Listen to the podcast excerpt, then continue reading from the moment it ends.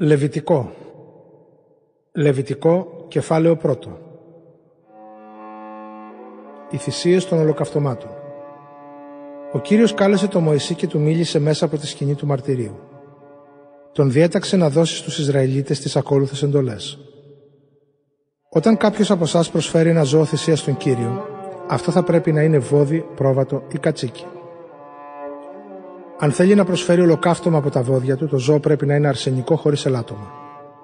Θα το προσφέρει στην είσοδο της σκηνής του μαρτυρίου για να γίνει δεκτός από τον κύριο. Θα βάλει το χέρι του πάνω στο κεφάλι του θύματος και θα γίνει δεκτό, για χάρη του, ως θυσία για τη συγχώρηση των αμαρτιών του. Θα σφάξει το μοσχάρι ενώπιον του κυρίου και οι γη του Ααρών, οι ιερείς, θα προσφέρουν το αίμα και θα ραντίσουν με αυτό γύρω στο θυσιαστήριο που βρίσκεται μπροστά στην είσοδο της σκηνής. Έπειτα θα γδάρει το θύμα και θα το τεμαχίσει στα κομμάτια του. Οι ιερείς θα ανάψουν τη φωτιά στο θυσιαστήριο και πάνω της θα βάλουν ξύλα. Πάνω στα ξύλα θα τοποθετήσουν τα κομμάτια, το κεφάλι και το λίπος των νεφρών.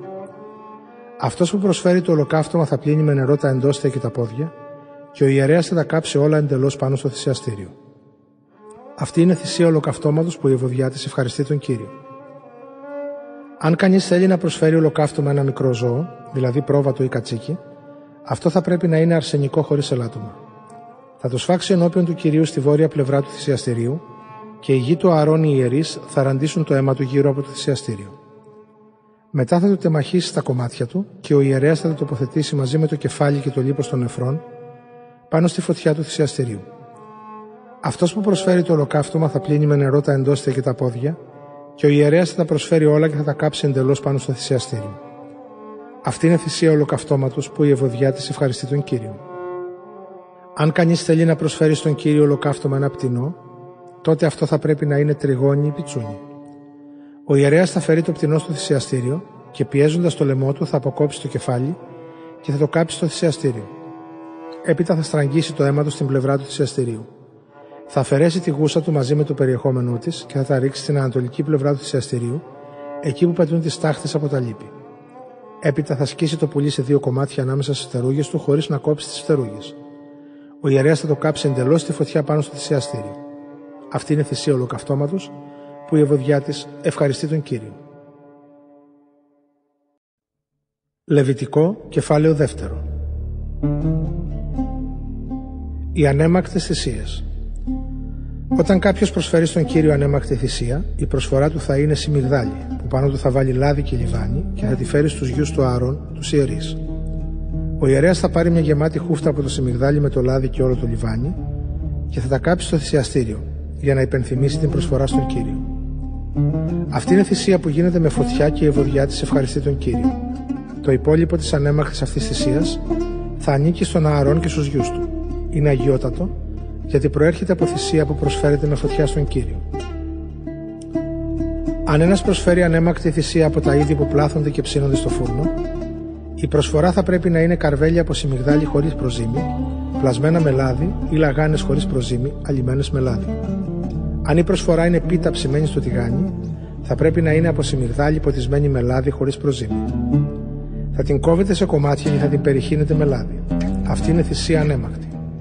Αν η προσφορά είναι πίτα ψημένη στο ταψί, τότε θα πρέπει να έχει γίνει από σιμιγδάλι ζυμωμένο με λάδι.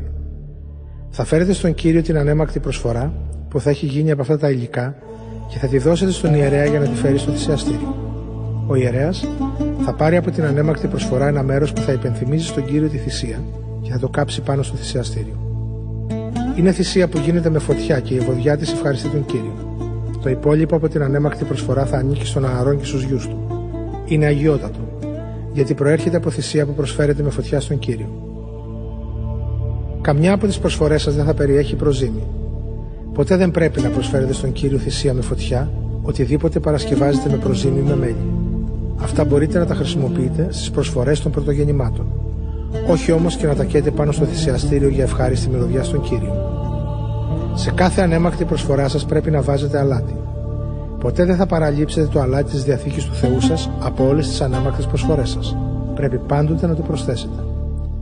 Όταν προσφέρετε ανέμακτη θυσία στον κύριο από τα πρωτογεννήματά σας, θα προσφέρετε στάχια καβουρδισμένα ή αποφλιωμένους κόκκους χλωρών σιτηρών. Θα χύνετε από πάνω λάδι και θα προσθέτετε λιβάνι. Αυτή είναι ανέμακτη προσφορά. Και για να υπενθυμίζει την προσφορά στον κύριο, ο ιερέας θα καίει ένα μέρος από τους αποφλιωμένους κόκκους, ένα μέρος από το λάδι και όλο το λιβάνι. Είναι προσφορά που γίνεται με φωτιά στον κύριο.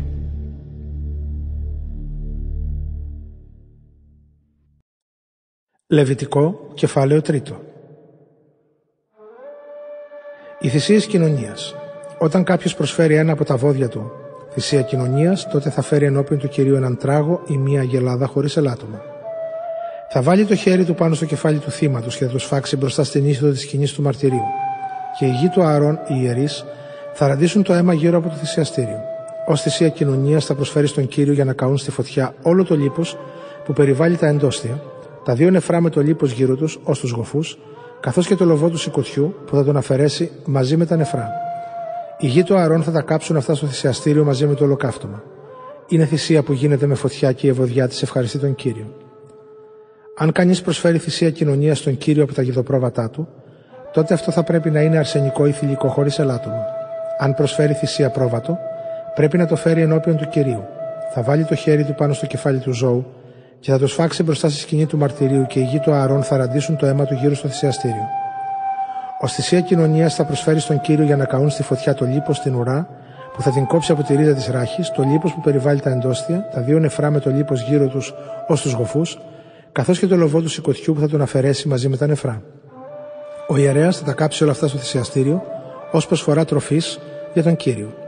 Αν η προσφορά είναι κατσίκι, θα το φέρει ενώπιον του κυρίου, θα βάλει το χέρι του πάνω στο κεφάλι του θύματος και θα το σφάξει μπροστά στη σκηνή του μαρτυρίου και οι γη του Ααρών θα ραντίσουν το αίμα του γύρω στο θυσιαστήριο.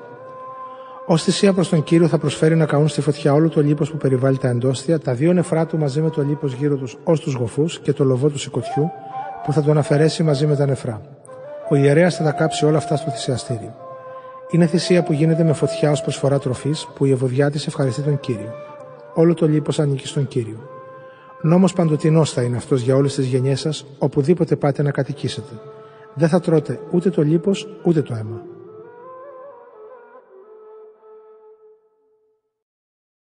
Λεβιτικό, κεφάλαιο τέταρτο. Οι θυσίε εξηλαίωσης.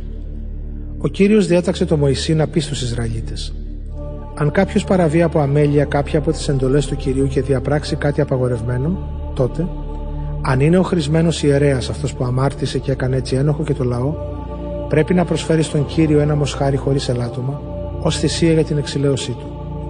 Θα φέρει το μοσχάρι στην είσοδο της σκηνής του μαρτυρίου ενώπιον του κυρίου, θα βάλει το χέρι του πάνω στο κεφάλι του μοσχαριού και θα το σφάξει εκεί.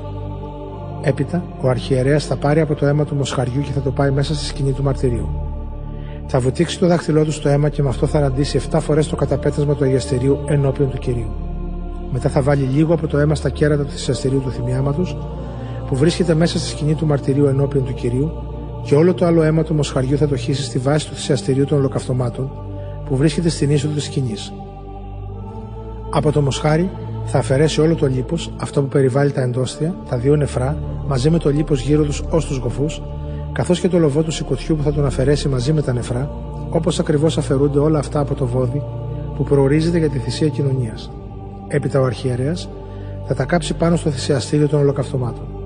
Το δέρμα του μοσχαριού και όλο το κρέας του, το κεφάλι του, τα πόδια του, τα εντόστια του και την κοπριά του, Όλο το υπόλοιπο μοσχάρι θα το φέρει έξω από το στρατόπεδο σε έναν καθαρό τόπο, εκεί που χύνεται η στάχτη από τα λύπη και θα το κάψει στη φωτιά πάνω σε ξύλα. Αν αμαρτήσει από αμέλεια όλη η Ισραηλιτική κοινότητα και παραβεί χωρίς να το αντιληφθεί μια από τις εντολές του κυρίου, αν διαπράξουν κάτι απαγορευμένο και αποδειχθούν όλοι μαζί ένοχοι, τότε, μόλις αποκαλυφθεί η αμαρτία τους, η κοινότητα θα προσφέρει ένα μοσχάρι ω θυσία εξηλαίωσης και θα το οδηγήσουν μπροστά στη σκηνή του μαρτυρίου. Οι πρεσβύτεροι της κοινότητας θα βάλουν τα χέρια τους πάνω στο κεφάλι του μοσχαριού ενώπιον του κυρίου και θα το σφάξουν εκεί. Έπειτα ο αρχιερέας θα φέρει λίγο από το αίμα του μοσχαριού μέσα στη σκηνή του μαρτυρίου, θα βουτήξει το δάχτυλό του στο αίμα και με αυτό θα ραντίσει 7 φορές το καταπέτασμα ενώπιον του κυρίου. Μετά θα αλείψει με λίγο αίμα τα κέρατα του θυσιαστηρίου που είναι ενώπιον του κυρίου μέσα στη σκηνή. Όλο το άλλο αίμα θα το χύσει στη βάση του θυσιαστηρίου των ολοκαυτωμάτων που βρίσκεται στην είσοδο της σκηνής. Θα αφαιρέσει και όλο το λίπος του μοσχαριού και θα το κάψει στο θυσιαστήριο. Σχετικά με το μοσχάρι, θα κάνει τα ίδια όπως και με το μοσχάρι που προσφέρεται για την εξηλαίωση. Με αυτόν τον τρόπο ο ιερέας θα τελέσει τη λειτουργία για την εξηλαίωση της κοινότητας και θα συγχωρηθούν όλοι. Έπειτα θα μεταφέρει το μοσχάρι έξω από το στρατόπεδο και θα το κάψει, όπως το προηγούμενο. Αυτή είναι η θυσία εξηλαίωσης της κοινότητας. Αν ένας πρεσβύτερος αμαρτήσει από αμέλεια και παραβεί μία από τις εντολές του κυρίου του Θεού του, διαπράττοντας κάτι απαγορευμένο και αποδειχθεί έτσι ένοχος, όταν του υποδείξουν και αναγνωρίσει την αμαρτία του, τότε πρέπει να προσφέρει θυσία έναν τράγο χωρίς ελάττωμα. Θα βάλει το χέρι του πάνω στο κεφάλι του τράγου και θα τον σφάξει στον τόπο που σφάζουν τα ζώα που προορίζονται για τη θυσία του ολοκαυτώματο ενώπιον του κυρίου. Αυτή είναι θυσία εξηλαίωσης. Ο ιερέας θα πάρει με το δάχτυλό του λίγο από το αίμα του ζώου και θα λείψει τα κέρατα του θυσιαστηρίου των ολοκαυτωμάτων. Το υπόλοιπο αίμα θα το χύσει στη βάση του θυσιαστηρίου. Έπειτα θα κάψει όλο το λίπος στο θυσιαστήριο, όπως το λίπος του ζώου που προορίζεται για τη θυσία της κοινωνίας. Με αυτόν τον τρόπο θα κάνει ο ιερέας την τελετουργία για την εξηλαίωση της αμαρτίας του πρεσβυτέρου και αυτό θα συγχωρηθεί. Αν κάποιος από το λαό της χώρας αμαρτήσει από αμέλεια και παραβεί μία από τις εντολές του κυρίου, διαπράττοντας κάτι απαγορευμένο και αποδειχθεί ένοχος, αν του υποδειχθεί η αμαρτία του και αναγνωρίσει, τότε θα προσφέρει θυσία εξηλαίωσης για αυτήν ένα θηλυκό κατσίκι χωρίς ελάττωμα. Θα βάλει το χέρι του πάνω στο κεφάλι του ζώου και θα το σφάξει στον τόπο που θυσιάζονται τα ζώα της θυσίας του ολοκαυτώματος.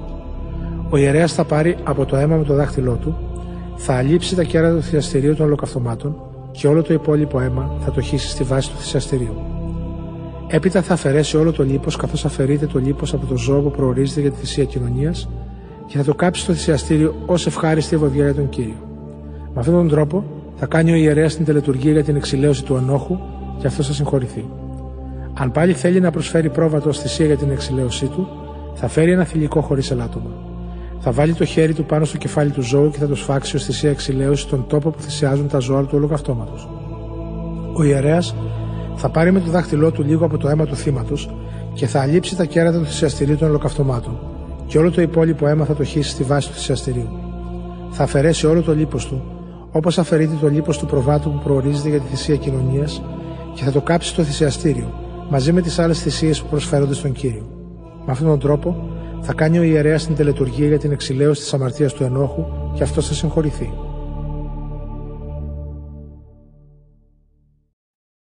Λεβιτικό, κεφάλαιο 5 Άλλες διατάξεις για τη θυσία εξηλαίωσης. Αν κάποιος ακούσει ότι σχεδιάζεται μια συνωμοσία και μπορεί να χρησιμεύσει ως μάρτυρας για κάτι που είδε ή έμαθε αλλά δεν το καταγγείλει, είναι ένοχος γι' αυτό. Ή αν κάποιος αγγίξει κάτι ακάθαρτο χωρίς να το ξέρει, λόγω χάρη το πτώμα ενός αγρίου ζώου, ενός κατοικιδίου ζώου ή το πτώμα ενός ερπετού, θα γίνει και αυτός ακάθαρτος και θα είναι ένοχος. Ή αν αγγίξει μια ανθρώπινη ακαθαρσία, οτιδήποτε και αν είναι αυτή, χωρίς να το ξέρει, από τη στιγμή που θα το συνειδητοποιήσει θα είναι ακάθαρτος. Ή αν κάποιος ορκιστεί απερίσκεπτα ότι θα κάνει κάτι κακό ή καλό, οτιδήποτε και αν είναι αυτό, από τότε που θα το συνειδητοποιήσει θα θεωρείται ένοχος. Αν λοιπόν είναι ένοχος για μία από αυτές τις περιπτώσεις, πρέπει να ομολογήσει την αμαρτία του. Και για να του συγχωρηθεί η αμαρτία του θα προσφέρει θυσία επανόρθωση στον κύριο, ένα θηλυκό ζώο από το κοπάδι του, προβατίνα ή κατσίκα. Ο ιερέας θα κάνει την τελετουργία για την εξηλαίωσή του. Αν κάποιος δεν μπορεί να προσφέρει ένα πρόβατο ή ένα κατσίκι για την επανόρθωση της αμαρτίας του, τότε θα προσφέρει στον κύριο δύο τριγώνια ή δύο πιτσούνια, το ένα θυσία εξηλαίωσης και το άλλο θυσία ολοκαυτώματος.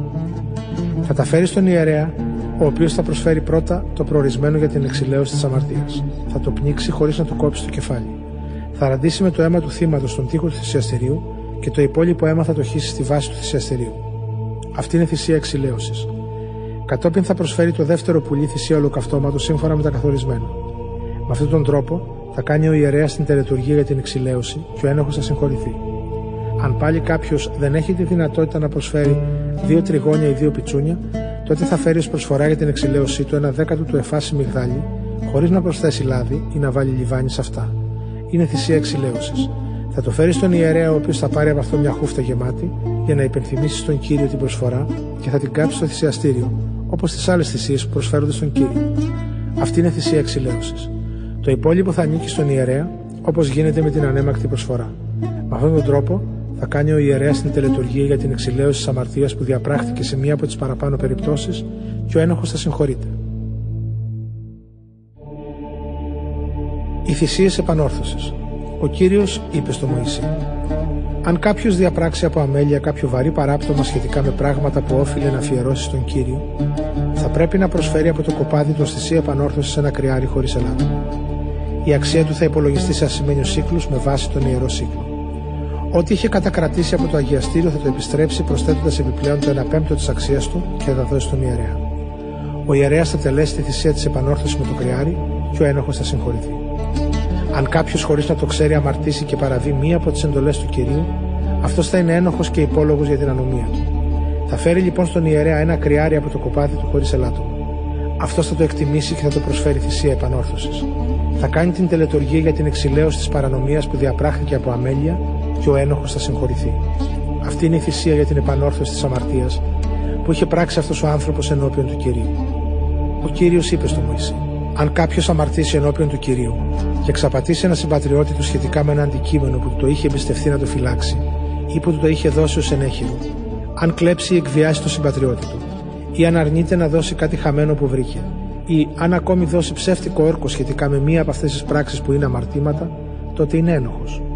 Την ημέρα που θα αποδειχθεί η ενοχή του, θα πρέπει να επιστρέψει στον νόμιμο ιδιοκτήτη του αντικείμενο που είχε κλέψει, το είχε αρπάξει, του είχαν εμπιστευθεί, ή ήταν χαμένο και το βρήκε ή έδωσε γι' αυτό ψευτικό όρκο. Θα επιστρέψει ολόκληρη την αρχική του αξία αυξημένη κατά το 1 πέμπτο. Έπειτα θα φέρει στον ιερέα ω θυσία επανόρθωσης ενώπιον του κυρίου ένα κρυάρι χωρίς ελάττωμα από το κοπάδι του, σύμφωνα με την εκτίμηση που θα του γίνει. Ο ιερέας θα κάνει την τελετουργία για την εξηλαίωσή του ενώπιον του κυρίου και αυτός θα συγχωρηθεί για οποιαδήποτε πράξη κι αν ήταν ένοχος. Λεβιτικό, κεφάλαιο 6. Οδηγίες για τις θυσίες. Το ολοκαύτωμα. Ο κύριος διέταξε το Μωυσή να δώσει στον Ααρών και στους γιους του τις ακόλουθες εντολές σχετικά με το τυπικό του ολοκαυτώματος. Το ολοκαύτωμα θα μένει πάνω στη σχάρα του θυσιαστηρίου όλη τη νύχτα ως το πρωί και η φωτιά πρέπει να καίει συνέχεια. Μετά ο ιερέας, φορώντας το λινό χιτόνα του και τις λινές περισκελίδες, θα μαζέψει από πάνω από το θυσιαστήριο τη στάχτη από τα λύπη του ολοκαυτώματος το οποίο θα έχει όλο καεί και θα τη οριάσει πλάι στο θυσιαστήριο. Αφού βγάλει τα ρούχα του και φορέσει άλλα, θα μεταφέρει τη στάχτη έξω από το στρατόπεδο σε τόπο καθαρό. Η φωτιά θα καίει πάνω στο θυσιαστήριο. Δεν θα σβήνει ποτέ.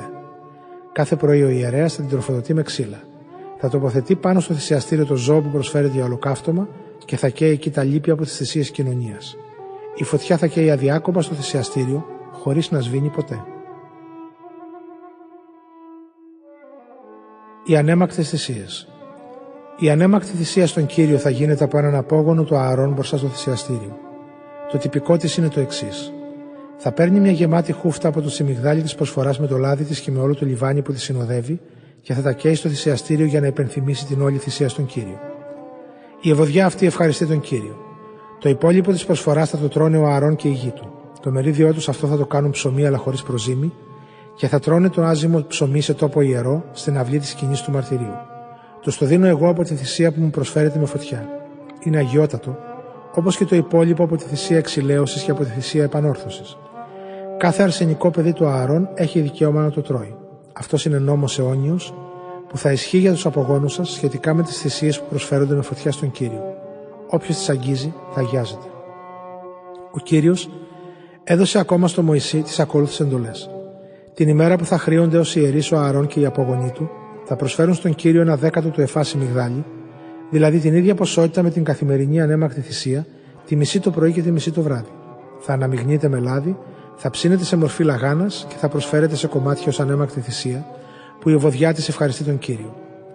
Το ίδιο θα κάνει κάθε απόγονο στο Άρον που θα χρειεται στη θέση του. Αυτό θα είναι νόμος αιώνιος. Η προσφορά θα καίγεται ολόκληρη για τον κύριο. Κάθε ανέμακτη προσφορά του ιερέα θα καίγεται ολόκληρη. Δεν θα τρώγεται τίποτα από αυτήν. η θυσία εξηλαίωσης. Ο κύριος διέταξε επίσης το Μωυσή να δώσει στον Ααρών και στους γιους του τις ακόλουθες οδηγίες σχετικά με το τυπικό της θυσίας εξηλαίωσης. Στον τόπο που σφάζεται το ζώο του ολοκαυτώματος ενώπιον του κυρίου, εκεί θα σφάζεται και αυτό που προορίζεται για τη θυσία εξηλαίωσης. Είναι αγιότατο. Ο ιερέας που προσφέρει τη θυσία εξηλαίωσης θα τρώει το κρέας της σε ιερόν τόπο, στην αυλή της σκηνής του μαρτυρίου. Όποιος αγγίζει το κρέας θα αγιάζεται. Αν από το αίμα της θυσίας ραντιστεί κάποιο ένδυμα, τότε η κοιλίδα του αίματος θα πλένεται σε τόπο ιερό. Το πύλινο δοχείο που θα έχει ψηθεί το κρέας πρέπει να σπάζεται. Αλλά αν έχει ψηθεί σε χάλκινο δοχείο, αυτό πρέπει να τρίβεται καλά και να ξεπλένεται με νερό. Κάθε αρσενικό από τις οικογένειες των ιερέων επιτρέπεται να φάει από αυτό το κρέας. Είναι αγιότατο. Αν όμως έχει μεταφερθεί αίμα στη σκηνή του μαρτυρίου για να γίνει τελετουργία εξηλαίωσης στο αγιαστήριο, το ζώο της θυσίας δεν επιτρέπεται να τρώγεται. Πρέπει να καίγεται στη φωτιά. Λεβιτικό, κεφάλαιο 7. Η θυσία επανόρθωσης. Το τυπικό της θυσίας επανόρθωσης που είναι αγιότατη είναι το εξής. Στον τόπο που σφάζουν το ζώο για τη θυσία του ολοκαυτώματος, εκεί θα σφάζεται και εκείνο που προορίζεται για τη θυσία επανόρθωσης. Με το αίμα του θα ραντίζεται το θυσιαστήριο ολόγυρα. Θα προσφέρεται όλο το λίπος του, δηλαδή η ουρά, το λίπος που περιβάλλει τα εντόστια, τα δύο νεφρά και το λίπος γύρω τους όσους γοφούς, καθώς και ο λοβός του σηκωτιού. Ο ιερέας θα τα κάψει στο θυσιαστήριο ως προσφορά στον κύριο. Αυτή είναι η θυσία επανόρθωσης. Κάθε αρσενικό από τις οικογένειες των ιερέων θα τρώει από αυτήν. Θα τρώγεται σε τόπο ιερό γιατί είναι αγιότατη. Όπως γίνεται η θυσία εξηλαίωσης, έτσι γίνεται και η θυσία επανόρθωσης. Ο νόμος είναι ο ίδιος και για τις δύο. Η προσφορά ανήκει στον ιερέα που εκτελεί την τελετουργία της εξηλαίωσης. Το δέρμα του ζώου που φέρνει κάποιος στον ιερέα για να το προσφέρει ολοκαύτωμα ανήκει στον ιερέα. Οι ανέμακτες προσφορές που ψήνονται στο φούρνο, στο ταψί ή στη σκάρα, θα ανήκουν στον ιερέα που τις προσφέρει. Αλλά οι αμαγείρευτες προσφορές, είτε είναι αναμειγμένες με λάδι είτε στεγνές, ανήκουν σε όλους τους απογόνους του Άρων σε ίσια μερίδια. Η θυσία κοινωνίας. Το τυπικό για τη θυσία κοινωνίας που θα προσφέρει κάποιος στον κύριο είναι το εξής. Αν κάποιος θέλει να την προσφέρει ως ευχαριστήρια θυσία, τότε μαζί με τη θυσία κοινωνίας θα προσφέρει και πίτες άζημε πλασμένες με λάδι, λαγάνες επίσης άζημε, αλλημένε με λάδι και πίτες φτιαγμένες με σιμιγδάλι ποτισμένο με λάδι. Εκτός από τις πίτες, θα προσφέρει και ψωμί με προζύμι για να συνοδέψει την ευχαριστήρια θυσία κοινωνίας. Θα προσφέρει στον κύριο ένα μέρος από κάθε προσφορά του συνόλου και το υπόλοιπο θα ανήκει στον ιερέα που ράντισε το αίμα της θυσίας κοινωνίας. Το κρέας της θυσίας κοινωνίας που προσφέρεται ως δοξολογία πρέπει να τρώγεται την ίδια μέρα που γίνεται η προσφορά. Τίποτα δεν θα μένει από αυτό στην άλλη μέρα το πρωί. Αν κάποιος προσφέρει θυσία για να εκπληρώσει ένα τάμα για να κάνει μια προαιρετική προσφορά, το κρέας της θυσίας πρέπει να τρώγεται την ίδια μέρα και ό,τι περισσέψει την επόμενη. Ό,τι όμως μείνει από το κρέας της θυσίας ως την τρίτη μέρα θα καίγεται στη φωτιά.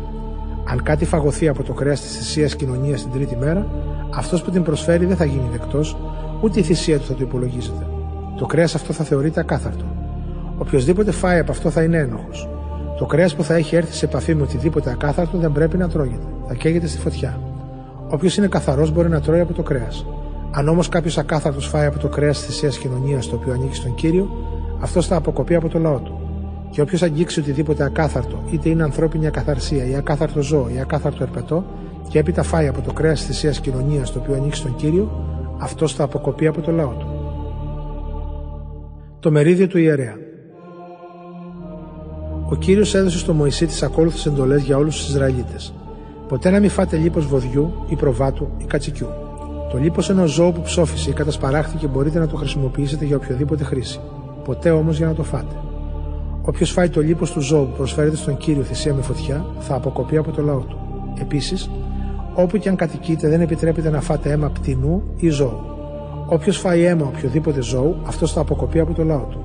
Ο κύριος έδωσε στο Μωυσή τις ακόλουθες εντολές για τους Ισραηλίτες.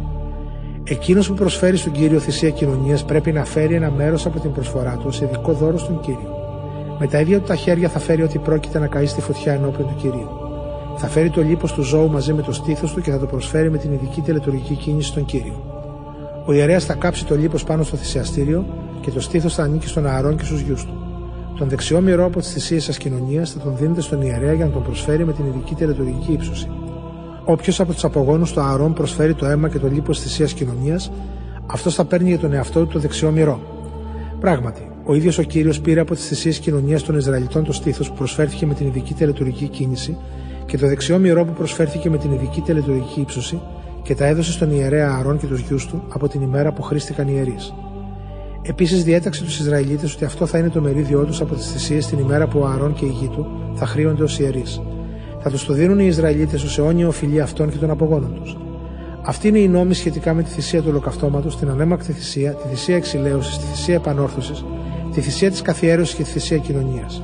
Αυτό το νόμο ο κύριος τον έδωσε στο Μωυσή, στο όρος Σινά, τη μέρα που διέταξε τους Ισραηλίτες να φέρουν τις προσφορές τους στον κύριο στην έρημο Σινά. Λεβιτικό κεφάλαιο 8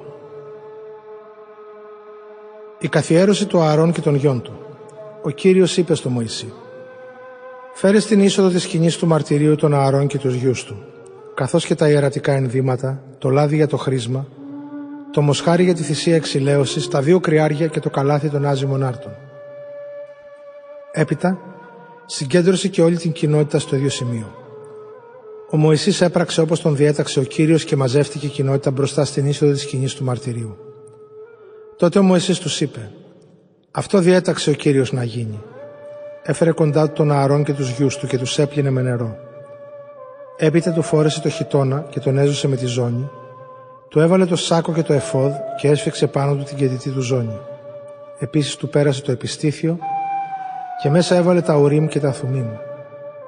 Ακόμη έβαλε στο κεφάλι του τη μήτρα και στο μπροστινό μέρος της μήτρας έβαλε το χρυσό έλασμα, το Άγιο Διάδημα, όπως ο Κύριος είχε διατάξει το Μωυσή. Μετά πήρε ο Μωυσής το λάδι του χρήσματος και έχρισε τη σκηνή και ό,τι βρισκόταν μέσα σε αυτήν και τα αγίασε. Με αυτό ράντισε 7 φορές το θυσιαστήριο και το έχρισε μαζί με όλα τα σκεύη του, καθώς και τη λεκάνη με τη βάση της για να τα αγιάσει. Έπειτα έχισε από το λάδι του χρήσματος στο κεφάλι του Αρών και τον έχρισε για να τον αγιάσει. Μετά έφερε ο Μωυσής κοντά του τους γιους του Ααρών και τους φόρεσε τους χιτώνες, τους έζωσε με τη ζώνη και τους έβαλε καλύματα στο κεφάλι, όπως τον είχε διατάξει ο Κύριος. Τότε έφερε το μοσχάρι που θα προσφερόταν θυσία εξηλαίωσης και ο Ααρών και η γη του έβαλαν τα χέρια τους πάνω στο κεφάλι του ζώου. Ο Μωυσής το έσφαξε, πήρε το αίμα και άλυψε τα κέρατα του θυσιαστηρίου ολόγερα με το δάχτυλό του, καθάρισε το θυσιαστήριο και έχισε το αίμα στη βάση του και το αγίασε, κάνοντας πάνω σε αυτό την τελετουργία της εξηλαίωσης. Έπειτα πήρε όλο το λίπος που κάλυπτε τα εντόστια και το λοβό του σηκωτιού, πήρε επίσης τα δύο νεφρά με το λίπος τους και τα έκαψε στο θυσιαστήριο. Το υπόλοιπο μοσχάρι, δηλαδή το δέρμα του, το κρέας του και την κοπριά του, τα έκαψε έξω από το στρατόπεδο όπως τον είχε διατάξει ο κύριος. Στη συνέχεια ο Μωυσής έφερε κοντά του το κρυάρι που προοριζόταν για τη θυσία του ολοκαυτώματος και ο Αρών και η γη του έβαλαν τα χέρια τους πάνω στο κεφάλι του ζώου. Μετά το έσφαξε και έχισε το αίμα γύρω στο θυσιαστήριο. Τεμάχισε το κρυάρι στα μέρη του και έκαψε το κεφάλι, τα κομμάτια και το λίπος. Αφού έπλαινε τα εντόστια και τα πόδια με το νερό, έκαψε όλο το κρυάρι στο θυσιαστήριο όπως τον είχε διατάξει ο κύριος. Ήταν θυσία ολοκαυτώματο που η ευωδιά της ευχαριστεί τον κύριο. Μετά ο Μωυσής έφερε κοντά του το άλλο κρυάρι που προοριζόταν για την καθιέρωση και ο Αρών και η γη του έβαλαν τα χέρια τους πάνω στο κεφάλι του ζώου. Ο Μωυσής το έσφαξε και πήρε από το αίμα του και έχρισε το λοβό του δεξιού αυτιού του Αρών, το δεξιό του αντίχειρα και το μεγάλο δάχτυλο του δεξιού του ποδιού. Έπειτα έφερε κοντά του τους γιους του Άρων και έχρισε με το αίμα το λοβό του δεξιού αυτιού τους, το δεξιό τους αντίχειρα και το μεγάλο δάχτυλο του δεξιού τους ποδιού. Το υπόλοιπο αίμα τους σκόρπισε γύρω στο θυσιαστήριο. Πήρε το λίπος, δηλαδή την ουρά και όλο το λίπος γύρω από τα εντόστια, το λοβό του σηκωτιού, τα δύο νεφρά με το λίπος του και το δεξιό μυρό. Από το καλάθι με το άζυμο ψωμί που ήταν τοποθετημένο ενώπιον του κυρίου, πήρε μια άζυμη πίτα, ένα ψωμί ζυμωμένο με λάδι και μια λαγάνα και τα έβαλε πάνω στο λίπος και στο δεξιό μυρό. Όλα αυτά τα έβαλε στα χέρια του Ααρών και των γιών του και εκείνοι τα πρόσφεραν με την ειδική τελετουργική κίνηση στον κύριο. Έπειτα τα πήρε από τα χέρια τους και τα έκαψε στο θυσιαστήριο μαζί με το ολοκαύτωμα, ω θυσία καθιέρωσης που γίνεται με φωτιά και η ευωδιά της ευχαριστεί τον κύριο. Τότε ο Μωυσής πήρε το στήθος και το πρόσφερε με την ειδική τελετουργική κίνηση στον κύριο. Αυτό ήταν το μερίδιο του Μωυσή από το κρυάρι της καθιέρωσης όπως τον είχε διατάξει ο κύριος. Ο Μωυσής Πήρε από το λάδι του χρήσματος και από το αίμα που ήταν πάνω στο θυσιαστήριο και ράνισε τον Ααρών και τους γιους του καθώς και τα ενδύματά τους. Είπε τότε ο Μωησή στον Ααρών και στους γιους του.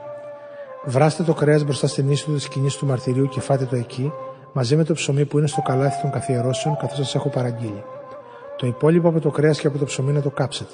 Για 7 μέρες δεν θα απομακρυνθείτε από την είσοδο της σκηνής, ώσπου να συμπληρωθεί ο καιρός της καθιερωσή σας που θα είναι 7 μέρες. Ό,τι έγινε σήμερα ο Κύριος διέταξε να συνεχίζετε και στο μέλλον για να επιτυγχάνετε η εξηλαίωσή σας. Εφτά μέρες συνέχεια θα κάθεστε μέρα και νύχτα στην είσοδο της σκηνής του μαρτυρίου και θα τηρείτε τις εντολές του Κυρίου για να μην πεθάνετε. Τέτοια διαταγή μου δόθηκε από τον Κύριο. Ο Αρών και η γη του έκαναν όλα όσα τους διέταξε ο Κύριος μέσω του Μωυσή. Λεβιτικό, κεφάλαιο 1 Ο Αρών προσφέρει θυσίες. Την 8η μέρα, ο Μωυσής κάλεσε τον Ααρών και τους γιους του, καθώς και τους πρεσβυτέρους του Ισραήλ, και είπε στον Ααρών «Πάρε ένα μικρό μοσχάρι για θυσία εξηλαίωσης και ένα κρυάρι για θυσία ολοκαυτώματος και τα δύο χωρίς ελάττωμα και πρόσφερέ τα ενώπιον του Κυρίου. Έπειτα θα πεις στους Ισραηλίτες να πάρουν ένα τράγο για θυσία εξηλαίωσης, ένα μοσχάρι και ένα πρόβατο ενός χρόνου και τα δύο χωρίς ελάττωμα, κατάλληλα για θυσία ολοκαυτώματος. Ένα βόδι και ένα κρυάρι για τη θυσία κοινωνίας ενώπιον του κυρίου και μια ανέμακτη προσφορά ποτισμένη με λάδι. Σήμερα θα σας φανερωθεί ο κύριος. Έφεραν λοιπόν όσα διέταξε ο Μωυσής μπροστά στη σκηνή του μαρτυρίου και έπειτα όλη η κοινότητα πλησίασε και στάθηκε ενώπιον του κυρίου. Ο Μωυσής τους είπε: Προσέξτε τι διέταξε ο κύριος να κάνετε, ώστε να σας φανερωθεί η δόξα του.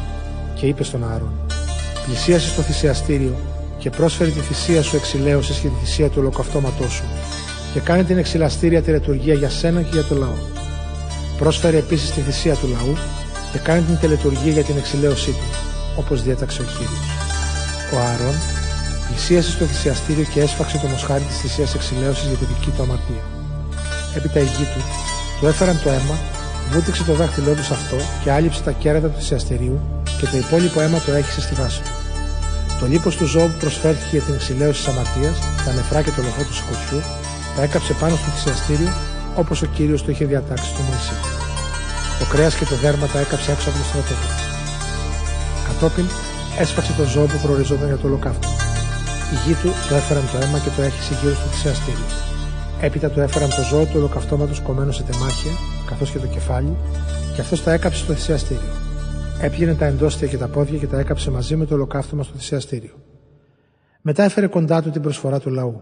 Πήρε τον τράγο που ήταν να θυσιαστεί για τη συγχώρηση των αμαρτιών του λαού, τον έσφαξε και τον πρόσφερε θυσία εξηλαίωσης όπως είχε κάνει με το προηγούμενο ζώο. Έπειτα έφερε το ζώο που προοριζόταν για τη θυσία του ολοκαυτώματος και το πρόσφερε σύμφωνα με τα κανονισμένα. Κατόπιν Αφού έφερε κοντά του την ανέμακτη προσφορά, πήρε από αυτήν μια χούφτα καλά γεμάτη και την έκαψε πάνω στο θυσιαστήριο, εκτός από το ολοκαύτωμα της πρωινής θυσίας.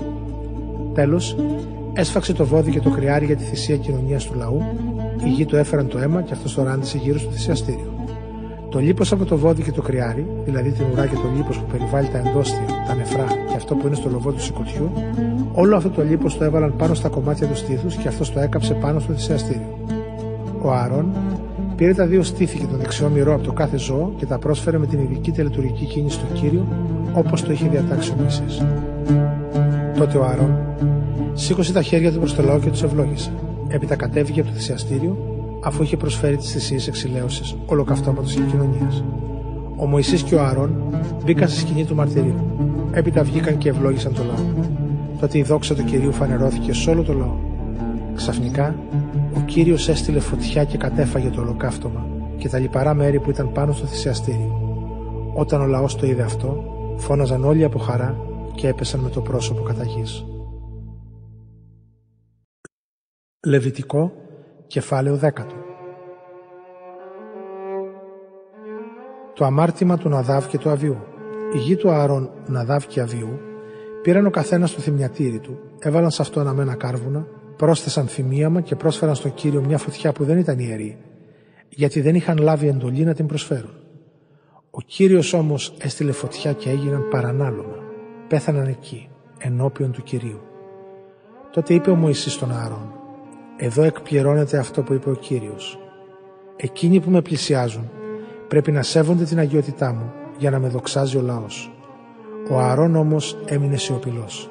Τότε ο Μωυσής κάλεσε τον Μισαήλ και τον Ελσαφάν, τους γιους του Ουζήλ, θείου του Άρων και τους είπε «Πλησιάστε και πάρτε τους συγγενείς σας μακριά από το αγιαστήριο έξω από το στρατόπεδο». Τότε αυτοί πλησίασαν και έβγαλαν τους νεκρούς, όπως ήταν, με τις στολές τους έξω από το στρατόπεδο, όπως διέταξε ο Μωυσής. Ο Μωυσής είπε στον Ααρών και στους γιους του, τον Ελεάζαρ και τον Ιθάμαρ, «Μην αφήσετε τα μαλλιά σας αχτένιστα και μη σκίσετε σε ένδειξη πένθος στα ρούχα σας, για να μην πεθάνετε και να μην πέσει θεία οργή πάνω σε όλη την Ισραηλιτική κοινότητα. Αφήστε τους συμπατριώτες σας, όλους τους άλλους Ισραηλίτες, να κλάψουν για τη φωτιά αυτή που μας άναψε ο Κύριος. Εσείς δεν θα φύγετε καθόλου από την είσοδο της σκηνής του μαρτυρίου για να μην πεθάνετε. Είναι πάνω σας το λάδι του χρήσματος του Κυρίου. Έτσι και έκαναν, όπως είπε ο Μωυσής. Τα καθήκοντα των ιερέων. Ο Κύριος είπε στον Άρον Κρασί ή άλλα δυνατά ποτά δεν θα πίνεις εσύ και η γη σου πριν μπείτε στη σκηνή του μαρτυρίου για να μην πεθάνετε. Αυτό θα είναι νόμος παντοτινός για τους απογόνους σας. Έτσι θα μπορείτε να διακρίνετε το Άγιο από το Βέβυλο, το καθαρό από το ακάθαρτο και να διδάσκετε τους Ισραηλίτες όλους τους νόμους που τους έχω δώσει μέσω του Μωυσή. Ο Μωυσής είπε στον Ααρών και στους γιους του που είχαν απομείνει, τον Ελεάζαρ και τον Ιθάμαρ. Την ανέμακτη προσφορά που απομένει από τις θυσίες που γίνονται με φωτιά ενώπιον του Κυρίου, να την κάνετε άζυμο ψωμί και να την τρώτε κοντά στο θυσιαστήριο. Είναι αγιότατη. Να την τρώτε σε τόπο ιερό, γιατί αυτό είναι το μερίδιο το δικό σου και των γιών σου από τις θυσίες που προσφέρονται με φωτιά στον Κύριο, σύμφωνα με την εντολή που μου δόθηκε. Επίσης το στήθος και τον δεξιό μυρό, που προσφέρθηκαν με την ειδική τελετουργική κίνηση και ύψωση, θα τα τρώτε σε τόπο καθαρό, εσύ μαζί με τους γιους σου και τις κόρες σου. Αυτά είναι το μερίδιό σας από τις θυσίες κοινωνίας των Ισραηλιτών. Τον δεξιό μυρό και το στήθος θα τα φέρουν μαζί με τα λύπη των θυσιών που προορίζονταν να καούν στη φωτιά. Θα τα προσφέρουν με την ειδική τελετουργική κίνηση στον κύριο και μετά θα ανήκουν σε σένα και στους γιους σου, όπως το έχει διατάξει ο κύριος. Όταν ο Μωυσής αναζήτησε τον τράγο που είχε προσφερθεί ως θυσία εξηλαίωσης, είδε ότι τον είχαν κάψει. Τότε οργίστηκε εναντίον του Ελεάζαρ και του Ιθάμαρ, των γιών που είχαν απομείνει στον Ααρών και τους είπε: Γιατί δεν φάγατε σε ιερό τόπο το κρέας του ζώου που είχε θυσιαστεί για τη συγχώρηση της αμαρτίας; Είναι αγιότατο και σας το παραχώρησε ο κύριος, για να παίρνετε πάνω σας την αμαρτία της κοινότητας και να κάνετε για αυτούς την τελετουργία της εξηλαίωσης ενώπιον του κυρίου. Αφού το αίμα του δεν μεταφέρθηκε στο εσωτερικό του αγιαστηρίου, έπρεπε οπωσδήποτε να φάτε το κρέας στο αγιαστήριο, όπως σας το έχω διατάξει. Ο Αρών είπε στο Μωυσή «Σήμερα που οι Ισραηλίτες πρόσφεραν τη θυσία εξηλαίωσης και το ολοκαύτωμά τους ενώπιον του Κυρίου, μου συνέβησαν εμένα όλα αυτά. Αν θα έτρωγα μια τέτοια μέρα από τον τράγο της θυσίας εξηλαίωσης, θα φαινόταν αυτό καλό στα μάτια του Κυρίου. Όταν ο Μωυσής άκουσε αυτά τα λόγια, τα επιδοκίμασε. Λεβιτικό κεφάλαιο ενδέκατο Ζώα καθαρά και ακάθαρτα ο Κύριος έδωσε εντολή στο Μωυσή και στον Ααρό να πούν στους Ισραηλίτες «Από τα ζώα της γης μπορείτε να τρώτε όλα τα τετράποδα που έχουν σχισμένη την οπλή, εντελώς χωρισμένη σε δύο νύχια και είναι μερικαστικά. Από αυτά όμως δεν μπορείτε να φάτε την καμήλα, το κουνέλι και το λαγό, τα οποία είναι μεν μερικαστικά αλλά δεν έχουν διχαλωτή οπλή. Αυτά θα είναι ακάθαρτα για σας. Το γουρούνι που έχει δύο νύχια και μάλιστα τελείως χωρισμένα, αλλά δεν είναι μερικαστικό για σας είναι ακάθαρτο. Δεν θα τρώτε το κρέας τους, ούτε θα αγγίζετε το πτώμα τους. Για σας είναι ακάθαρτο. Από τα υδρόβια ζώα θα τρώτε όλα όσα έχουν πτερίγια και λέπια και ζουν είτε στη θάλασσα είτε στα ποτάμια. Από αυτά όμως όσα δεν έχουν πτερίγια και λέπια για σας θα είναι βδελιερά. Θα τα αποστρέφεστε. Δεν θα τρώτε το κρέας τους και θα θεωρείτε βδελιερά τα πτώματά τους. Από τα πτερωτά θα είναι για σας βδελιερά και δεν θα τρώτε τον αετό, το γυπαετό και το θρασαετό, το γύπα και όλα τα είδη του εκτίνου, όλα τα είδη του κόρακα, της στορθοκάμιλο, την κουκουβάγια, το γλάρο και όλα τα είδη του γερατιού, την κουκουβάγια της ερήμου, το φαλακροκόρακα και τη μεγάλη κουκουβάγια, τον κύκνο, τον πελεκάνο και την κίσα, τον πελαργό, όλα τα είδη του ερωδιού, τον τσαλαπετινό και την ευθερίδα. Όλα τα πτερωτά ζωήφια που βαδίζουν με τα τέσσερα θα είναι βδελιερά για σας, εκτός από εκείνα που έχουν πάνω από τα πόδια του σκέλη, για να πηδάνε πάνω στο έδαφος. Από αυτά θα τρώτε τα εξής. Όλα τα είδη της κοινής ακρίδας, της καταστρεπτικής ακρίδας, της ακρίδας που πετάει και της ακρίδας που πηδάει. Όλα τα άλλα πτερωτά έντομα που έχουν απλώς τέσσερα πόδια θα είναι βιδελιερά για εσά. Τα παρακάτω ζώα σας καθιστούν ακάθαρτος. Όποιος αγγίξει το πτώμα τους θα είναι ακάθαρτος ω το βράδυ. Και όποιος μεταφέρει το πτώμα τους θα πρέπει να πλύνει τα ρούχα του και θα είναι ακάθαρτος ως το βράδυ. Κάθε ζώο που έχει σχισμένη οπλή, αλλά όχι τελείως χωρισμένη, και δεν είναι μερικαστικό και από τα τετράποδα όποια βαδίζει με το πέλμα. Αυτά θα τα θεωρείτε ακάθαρτα. Από τα ζώα που σέρνονται θα θεωρούνται για σας ακάθαρτα τα εξής. Το κουνάβι, ο ποντικός και όλα τα είδη της άβρας, ο σκαντζόχυρος, ο σαμιαμίδι, ο τυφλοπόντικας, ο χαμελέον και ο βασιλίσκος. Όποιος θα αγγίξει ψόφια θα είναι ακάθαρος στο βράδυ. Κάθε αντικείμενο, είτε είναι ξύλινο, είτε ρούχο, είτε δέρμα, είτε σακί, είτε δοχείο που το χρησιμοποιείτε, θα είναι ακάθαρτο αν πέσει πάνω του ένα από τα παραπάνω ζώα ψόφια. Τότε το αντικείμενο αυτό θα αποτυχθεί στο νερό, αλλά θα εξακολουθεί να είναι ακάθαρτο μέχρι το βράδυ. Μετά θα είναι καθαρό. Αν κάποιο από αυτά τα πτώματα πέσει μέσα σε πύληνο δοχείο, πρέπει να το σπάσετε και ό,τι υπάρχει μέσα σε αυτό θα είναι ακάθαρτο. Κάθε τροφή που θα βραχεί με το νερό αυτού του δοχείου θα είναι ακάθαρτο. Το ίδιο και κάθε ποτό θα το πιείτε από ένα τέτοιο δοχείο. Κάθε αντικείμενο που πάνω του θα πέσει κάτι από το πτώμα του θα είναι ακάθαρτο. Είτε φούρνος είναι, είτε τζάκι θα τα γκρεμίσετε. Γιατί θα είναι ακάθαρτα. Προκειμένου για πηγή δεξαμενή όπου αποθηκεύεται το νερό, αυτές θα είναι καθαρές. Οτιδήποτε όμως αγγίξει το πτώμα των ζώων αυτών θα είναι ακάθαρτο.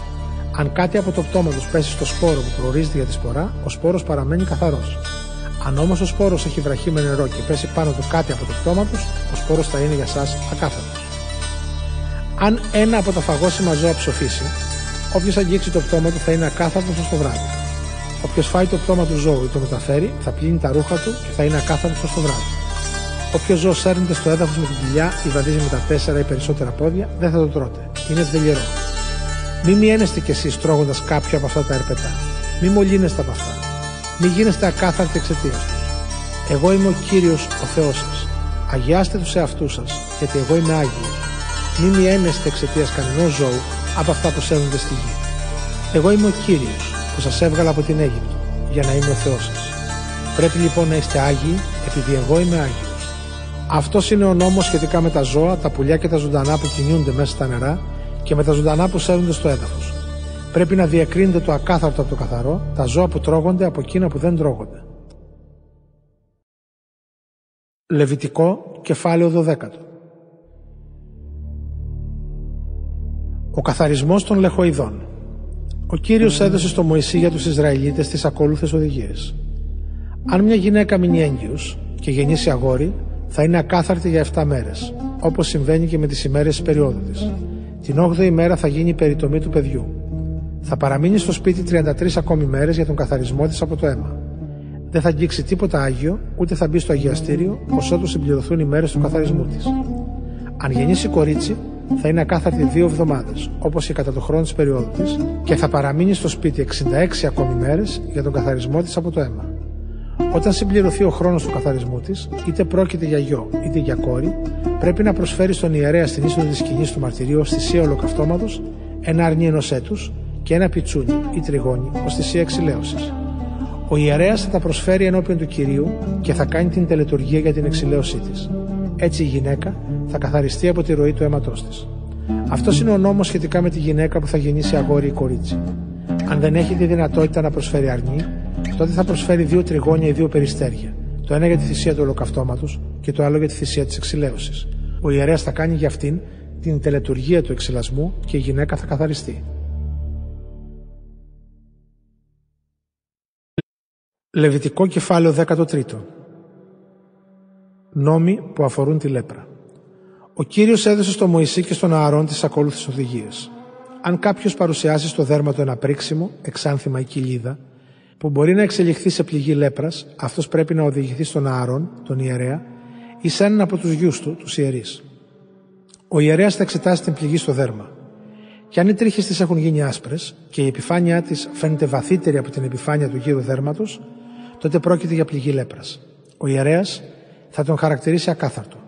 Αν όμως η κοιλίδα είναι άσπρη, η επιφάνειά της δεν είναι βαθύτερη από το γύρο δέρμα και οι τρίχες δεν έχουν ασπρίσει, τότε ο ιερέας πρέπει να απομονώσει τον άρρωστο για 7 μέρες. Την 7η μέρα θα τον εξετάσει πάλι. Και αν διαπιστώσει ότι η πληγή έμεινε στάσιμη και δεν απλώθηκε στο δέρμα, τότε θα τον απομονώσει άλλες 7 μέρες. Την 7η μέρα, ο ιερέας θα τον εξετάσει για δεύτερη φορά και αν βρει ότι η πληγή ξεράθηκε και δεν απλώθηκε στο δέρμα, τότε θα τον κρίνει καθαρό. Ήταν ένα απλό εξάνθημα. Ο άρρωστος θα πλύνει τα ρούχα του και θα είναι καθαρός. Αν εξάλλου το εξάνθημα έχει απλωθεί πάνω στο δέρμα, αφού ο ασθενής έχει επισκεφθεί τον ιερέα για να τον κρίνει καθαρό, τότε θα παρουσιαστεί σε αυτόν εκ νέου. Ο ιερέας θα τον εξετάσει. Και αν βρει ότι το εξάνθημα έχει απλωθεί στο δέρμα, τότε θα τον κρίνει ακάθαρτο. Πρόκειται για λέπρα. Αν σε κάποιον παρουσιαστεί πληγή λέπρας, θα οδηγηθεί στον ιερέα ο οποίος θα τον εξετάσει. Και αν βρει ότι υπάρχει στο δέρμα άσπρο πρίξιμο που έχει κάνει και τις τρίχες άσπρες και ότι υπάρχει ίχνος ανοιχτής πληγής στο πρίξιμο, τότε πρόκειται για χρόνια λέπρα στο δέρμα του. Ο ιερέας θα τον κρίνει ακάθαρτο, αλλά δεν θα τον απομονώσει, γιατί είναι πλέον εμφανώς ακάθαρτος. Αν όμως η λέπρα είναι απλωμένη πάνω σε όλη την επιφάνεια του δέρματος από το κεφάλιο στα πόδια, όπου και αν το κοιτάξει ο ιερέας, τότε θα τον εξετάσει. Και αν βρει ότι πράγματι είναι έτσι, θα τον κρίνει καθαρό, γιατί έχει γίνει πια ολόκληρος άσπρος. Την ημέρα όμως που θα εμφανιστεί κάποια ανοιχτή πληγή θα είναι ακάθαρτος. Ο ιερέας θα εξετάσει αυτή την πληγή και θα τον κρίνει ακάθαρτο. Η ανοιχτή πληγή είναι ακάθαρτη, πρόκειται για λέπρα. Αν όμως η ανοιχτή πληγή ξαναγίνει άσπρη, τότε ο ασθενής πρέπει να πάει πάλι στον ιερέα. Εκείνος θα τον εξετάσει και αν βρει ότι η πληγή έγινε άσπρη, τότε θα κρίνει τον άρρωστο καθαρό. Είναι καθαρός. Αν κάποιος έχει στο δέρμα του ένα σπυρί που έχει θεραπευτεί και έπειτα στο μέρος του σπυριού παρουσιαστεί άσπρο πρίξιμο ή ασπροκόκκινη κοιλίδα, τότε αυτός θα παρουσιαστεί στον ιερέα. Εκείνος θα τον εξετάσει και αν δει ότι η επιφάνεια της κοιλίδας είναι βαθύτερη από αυτήν του γύρου δέρματος και ότι οι τρίχες της έγιναν άσπρες, θα τον κρίνει ακάθαρτο. Πρόκειται για λέπρα, που εκδηλώθηκε στην ουλή του σπυριού. Αν όμως ο ιερέας δει ότι δεν υπάρχουν άσπρες τρίχες στην κοιλίδα, ότι δεν είναι πιο βαθιά από το γύρο δέρμα και ότι έχει γίνει ανοιχτόχρωμη, θα τον απομονώσει για 7 μέρες. Αν η κοιλίδα έχει απλωθεί πολύ πάνω στο δέρμα, ο ιερέας θα τον κρίνει ακάθαρτο. Πρόκειται για λέπρα. Αν όμως η κοιλίδα μένει στάσιμη και δεν απλώνεται, τότε είναι ουλής σπυριού και ο ιερέας θα τον κρίνει καθαρό. Αν κάποιος είχε στο δέρμα του έγκαυμα από φωτιά και πάνω στην ουλή του εγκάβματος παρουσιαστεί κοιλίδα άσπρη ή ασπροκόκκινη, θα τον εξετάσει ο ιερέας.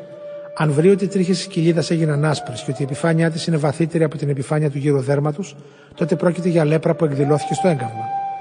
Πρέπει να τον κρίνει ακάθαρτο. Αν όμως ο ιερέας βρει ότι στην κοιλίδα δεν υπάρχουν άσπρες τρίχες, ότι δεν είναι βαθύτερη από το γύρο δέρμα και ότι έχει γίνει ανοιχτόχρωμη, θα τον απομονώσει για 7 μέρες. Την 7η μέρα θα τον εξετάσει πάλι. Και αν βρει ότι η κοιλίδα απλώθηκε στο δέρμα, τότε θα τον κρίνει ακάθαρτο. Πρόκειται για λέπρα.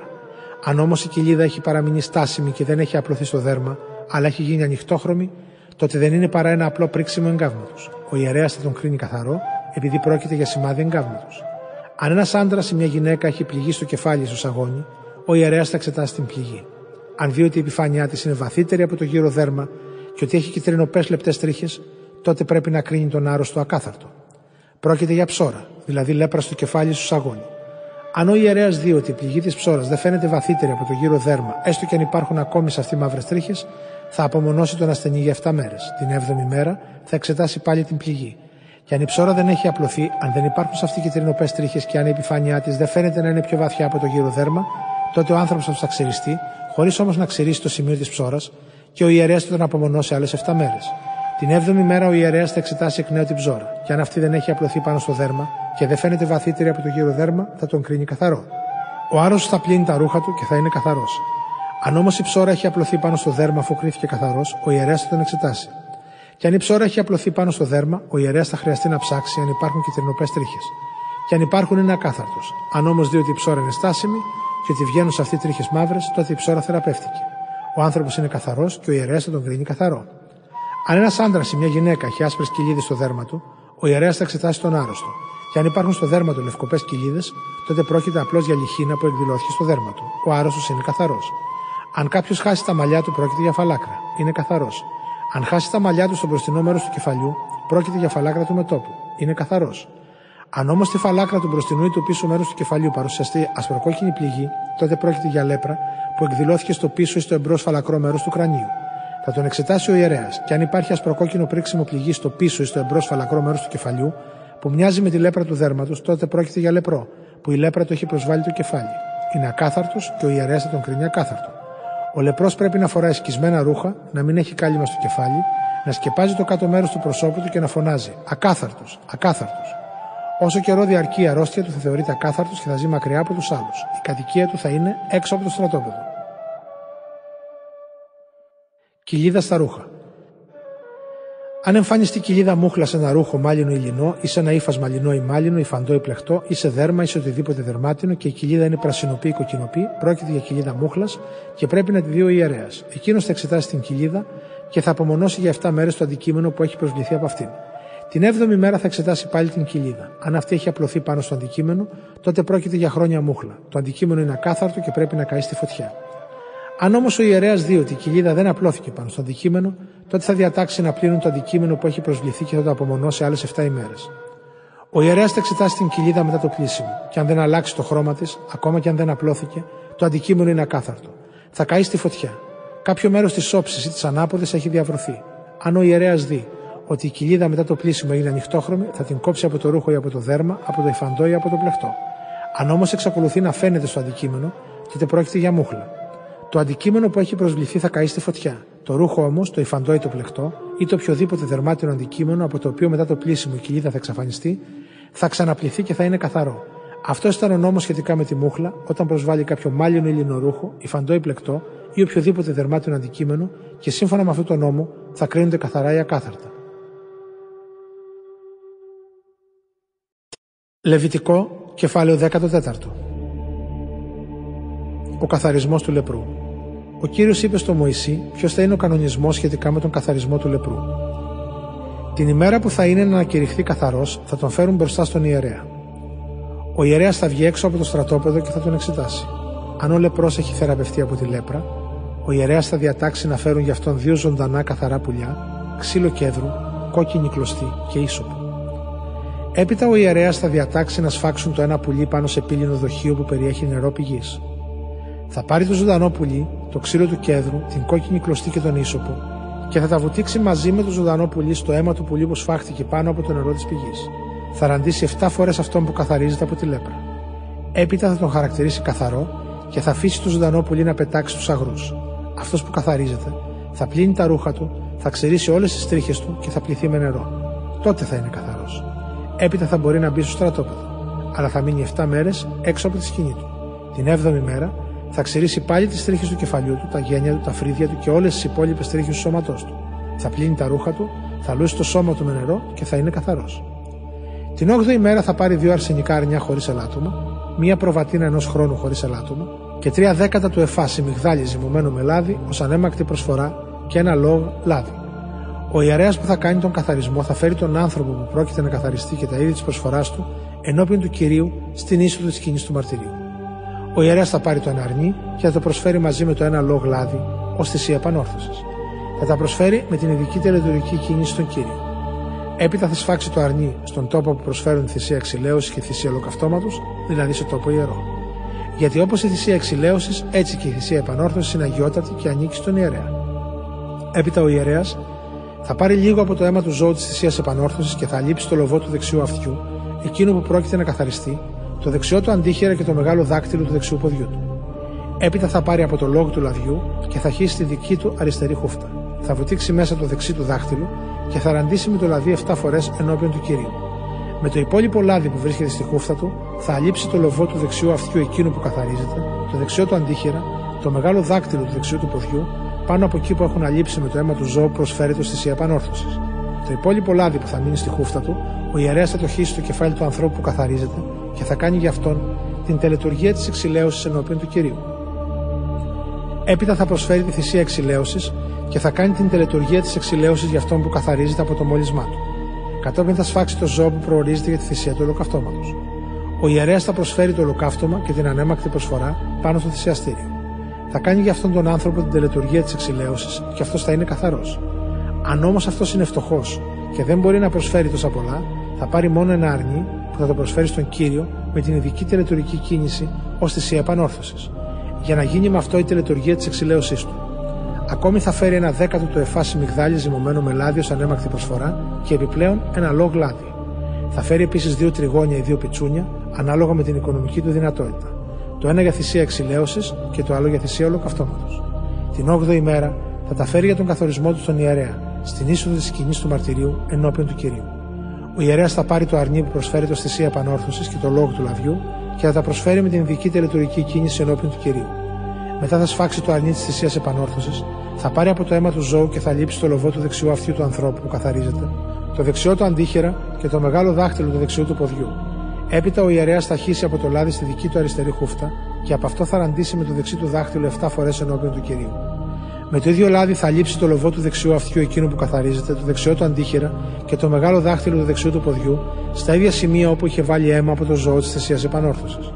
Το υπόλοιπο του λαδιού που έμεινε στη χούφτα που θα το χύσει στο κεφάλι του ανθρώπου που καθαρίζεται, για να κάνει για αυτόν την τελετουργία της εξηλαίωσης ενώπιον του κυρίου. Κατόπιν αυτός που καθαρίζεται θα προσφέρει το ένα από τα τριγώνια ή το ένα από τα πιτσούνια, ό,τι μπόρεσε να προμηθευτεί. Θα προσφέρει το ένα ω θυσία εξηλαίωση και το άλλο ω θυσία ολοκαυτώματο, μαζί με την ανέμακτη προσφορά και ο ιερέας θα κάνει για αυτόν που καθαρίζεται την τελετουργία της εξηλαίωσης ενώπιον του κυρίου. Αυτός ήταν ο νόμος για όποιον πάσχει από λέπρα και δεν μπορεί να προσφέρει όσα χρειάζονται για τον καθαρισμό του. Κοιλίδα μούχλας στους τοίχου. Ο κύριος έδωσε στο Μωυσή και στον Ααρών τις ακόλουθες οδηγίες. Όταν θα μπείτε στη Χανάν, τη χώρα που εγώ σας δίνω για ιδιοκτησία, και κάνουν να εμφανιστεί κοιλίδα μούχλα σε κάποιο σπίτι, Πρέπει ο ιδιοκτήτης του να έρθει και να πει στον ιερέα ότι παρουσιάστηκε κάποια κοιλίδα στο σπίτι του. Τότε ο ιερέας θα διατάξει να διάσουν το σπίτι πρωτού πάει να εξετάσει την κοιλίδα για να μην μολυνθούν τα αντικείμενα που βρίσκονται στο σπίτι. Έπειτα θα μπει για να εξετάσει το σπίτι. Θα εξετάσει την κοιλίδα. Και αν δει ότι έχει κάνει βαθουλώματα στους τοίχους, πρασινοπά ή κοκκινοπά, και ότι η επιφάνειά τους είναι πιο βαθιά από την επιφάνεια του υπόλοιπου τείχου, τότε θα βγει από την πόρτα του σπιτιού και θα κλείσει το σπίτι για 7 μέρες. Την 7η μέρα, ο ιερέας θα ξανάρθει και θα το εξετάσει πάλι. Και αν η κοιλίδα έχει απλωθεί στους τοίχου του σπιτιού, τότε θα διατάξει να βγάλουν τις πέτρες που έχουν προσβληθεί από τη μούχλα και να τις πετάξουν σε τόπο ακάθαρτο έξω από την πόλη. Έπειτα θα φροντίσει να ξύσουν το εσωτερικό του σπιτιού ολόγερα και τα χώματα από τα ξυσίματα να τα ρίξουν σε τόπο ακάθαρτο έξω από την πόλη. Θα βάλουν άλλες πέτρες στη θέση που ήταν οι προηγούμενες και άλλη λάσπη για να σοβαθήσουν το σπίτι. Αν ξαναφανεί η κοιλίδα της μούχλας στο σπίτι αφού θα έχουν βγάλει τις καινούργιες πέτρες και θα έχουν ξύσει και ξανασοβατήσει το σπίτι, τότε θα έρθει πάλι ο ιερέας να το εξετάσει. Και αν δει ότι η κοιλίδα απλώθηκε στο σπίτι, τότε πρόκειται για χρόνια μούχλα στο σπίτι και θα θεωρηθεί ακάθαρτο. Θα γκρεμίσουν το σπίτι και θα μεταφέρουν τις πέτρες του, τα ξύλα του και τους σοβάδε του όλα έξω από την πόλη σε τόπο ακάθαρτο. Όποιος μπει σε εκείνο το σπίτι το διάστημα που θα είναι κλειστό, θα θεωρείται ακάθαρτο στο βράδυ. Όποιος φάει και κοιμηθεί στο σπίτι, θα πρέπει να πλύνει τα ρούχα του. Αν όμως ο ιερέας έρθει και διαπιστώσει ότι η κοιλίδα δεν απλώθηκε στο σπίτι μετά το σοβάτισμα, θα χαρακτηρίσει το σπίτι καθαρό γιατί η μούχλα εξαφανίστηκε. Και για να καθαρίσει το σπίτι θα πάρει δύο πουλιά, ξύλο κέδρου, κόκκινη κλωστή και ίσοπο. Το ένα πουλί θα το σφάξει σε πύληνο δοχείο που να περιέχει νερό πηγής. Έπειτα θα πάρει το ξύλο του κέδρου, τον ίσοπο, την κόκκινη κλωστή και το άλλο πουλί, το ζωντανό, και θα τα βοτήξει στο αίμα του σφαγμένου πουλιού και στο νερό της πηγής και θα ραντίσει το σπίτι 7 φορές. Έτσι το σπίτι θα καθαριστεί με το αίμα του πουλιού, με το νερό της πηγής, με το ζωντανό πουλί, με το ξύλο του κέδρου, με τον ίσωπο και με την κόκκινη κλωστή. Τέλος θα αφήσει το ζωντανό πουλί να πετάξει έξω από την πόλη στους αγρούς. Έτσι θα κάνει για το σπίτι την τελετουργία της εξηλαίωσης και θα είναι καθαρό. Αυτή ήταν η νόμη για κάθε είδος λέπρας και για την ψώρα, για τη μούχλα των ρούχων και του σπιτιού, για τα πρεξίματα, τα εξανθήματα και τις κοιλίδες. Οι νόμοι αυτοί καθορίζουν πότε ένα πράγμα είναι ακάθαρτο και πότε καθαρό. Λεβιτικό, κεφάλαιο 15 Ακαθαρσία που απορρέει από το σώμα Ο Κύριος έδωσε στο Μωυσή και στον Ααρών τις ακόλουθες οδηγίες για τους Ισραηλίτες. Αν ένας άντρας έχει οποιαδήποτε ρεύση από το σώμα του, η ρεύση αυτή τον καθιστά ακάθαρτο. Είτε διαρκεί η ρεύση από το γεννητικό του όργανο, είτε έχει σταματήσει και δεν τρέχει, αυτός είναι ακάθαρτος. Το κρεβάτι όπου θα κοιμηθεί αυτός ο άνθρωπος θα είναι ακάθαρτο. Όποιος αγγίξει το κρεβάτι του ή καθίσει εκεί όπου αυτός καθόταν ή αγγίξει το σώμα του, θα πρέπει να πλύνει τα ρούχα του, να λουστεί με νερό και θα είναι ακάθαρτος ως το βράδυ. Αν ο άνθρωπος που έχει τη ρεύση φτύσει πάνω σε έναν καθαρό, αυτός πρέπει να πλύνει τα ρούχα του, να λουστεί με νερό και θα είναι ακάθαρτος ως το βράδυ. Κάθε σαμάρι που πάνω του θα καθίσει εκείνος που έχει τη ρεύση θα είναι ακάθαρτο. Καθένας που θα αγγίξει οτιδήποτε είχε βρεθεί κάτω από αυτόν θα είναι ακάθαρτος ως το βράδυ. Και όποιος το μεταφέρει θα πλύνει τα ρούχα του, θα λωστεί με νερό και θα είναι ακάθαρτος το βράδυ. Όποιον αγγίξει αυτός που έχει τη ρεύση χωρίς να έχει πλύνει προηγουμένως τα χέρια του με νερό, αυτός πρέπει να πλύνει τα ρούχα του, να λωστεί με νερό και θα είναι ακάθαρτος το βράδυ. Κάθε πύληνο δοχείο που θα αγγίξει εκείνος που έχει τη ρεύση πρέπει να κομματιαστεί και κάθε ξύλινο δοχείο πρέπει να πληθεί με νερό. Όταν εκείνος που έχει οποιαδήποτε ρεύση καθαριστεί από αυτήν, θα υπολογίσει 7 μέρες για τον καθαρισμό του. Μετά θα πλύνει τα ρούχα του, θα λούσει το σώμα του με νερό πηγής και θα είναι καθαρός. Την 8η μέρα θα πάρει δύο τριγώνια ή δύο πιτσούνια, θα έρθει ενώπιον του κυρίου στην είσοδο της σκηνής του μαρτυρίου και θα τα δώσει στον ιερέα. Ο ιερέας θα προσφέρει το ένα από αυτά θυσία εξηλαίωσης και το άλλο θυσία ολοκαυτώματος. Και θα κάνει για αυτόν ενώπιον του κυρίου την τελετουργία της εξηλαίωσης από τη ρεύση του. Όταν ένας άντρας πάθει εξπερμάτωση, πρέπει να λούσει με νερό όλο του το σώμα και θα είναι ακάθαρτος στο βράδυ. Κάθε ρούχο και κάθε δερμάτινο αντικείμενο που πάνω του θα πέσει σπέρμα Πρέπει να πληθεί με νερό και θα είναι ακάθαρτο το βράδυ. Αν ένας άντρα πλαγιάσει με γυναίκα και πάθει εξπερμάτωση, πρέπει να λουστούν και οι δύο με νερό και θα είναι ακάθαρτο το βράδυ. Αν μια γυναίκα έχει ροή αίματος και πρόκειται για τη συνηθισμένη ρίση της περίοδου της, θα είναι ακάθαρτη για 7 μέρες. Και όποιος την αγγίξει, θα είναι ακάθαρτο το βράδυ. Κάθε τι που πάνω του θα κοιμάται ή θα καθίσει όσο θα είναι στην κατάσταση αυτή, θα είναι ακάθαρτο. Εκείνος που θα αγγίξει το κρεβάτι της ή οποιοδήποτε αντικείμενο που πάνω του θα έχει καθίσει η γυναίκα, θα πλύνει τα ρούχα του, θα λουστεί με νερό και θα είναι ακάθαρτος στο βράδυ. Εκείνος που θα αγγίξει οτιδήποτε βρίσκεται πάνω στο κρεβάτι της ή πάνω στο κάθισμα που αυτή κάθεται θα είναι ακάθαρτος στο βράδυ. Αν ένας άντρας πλαγιάσει μαζί της και η έμεινος ρίσης τη έρθει σε επαφή με αυτόν, τότε θα είναι και αυτός ακάθαρτος για 7 μέρες. Και κάθε κρεβάτι που πάνω του θα κοιμηθεί αυτός θα είναι ακάθαρτο.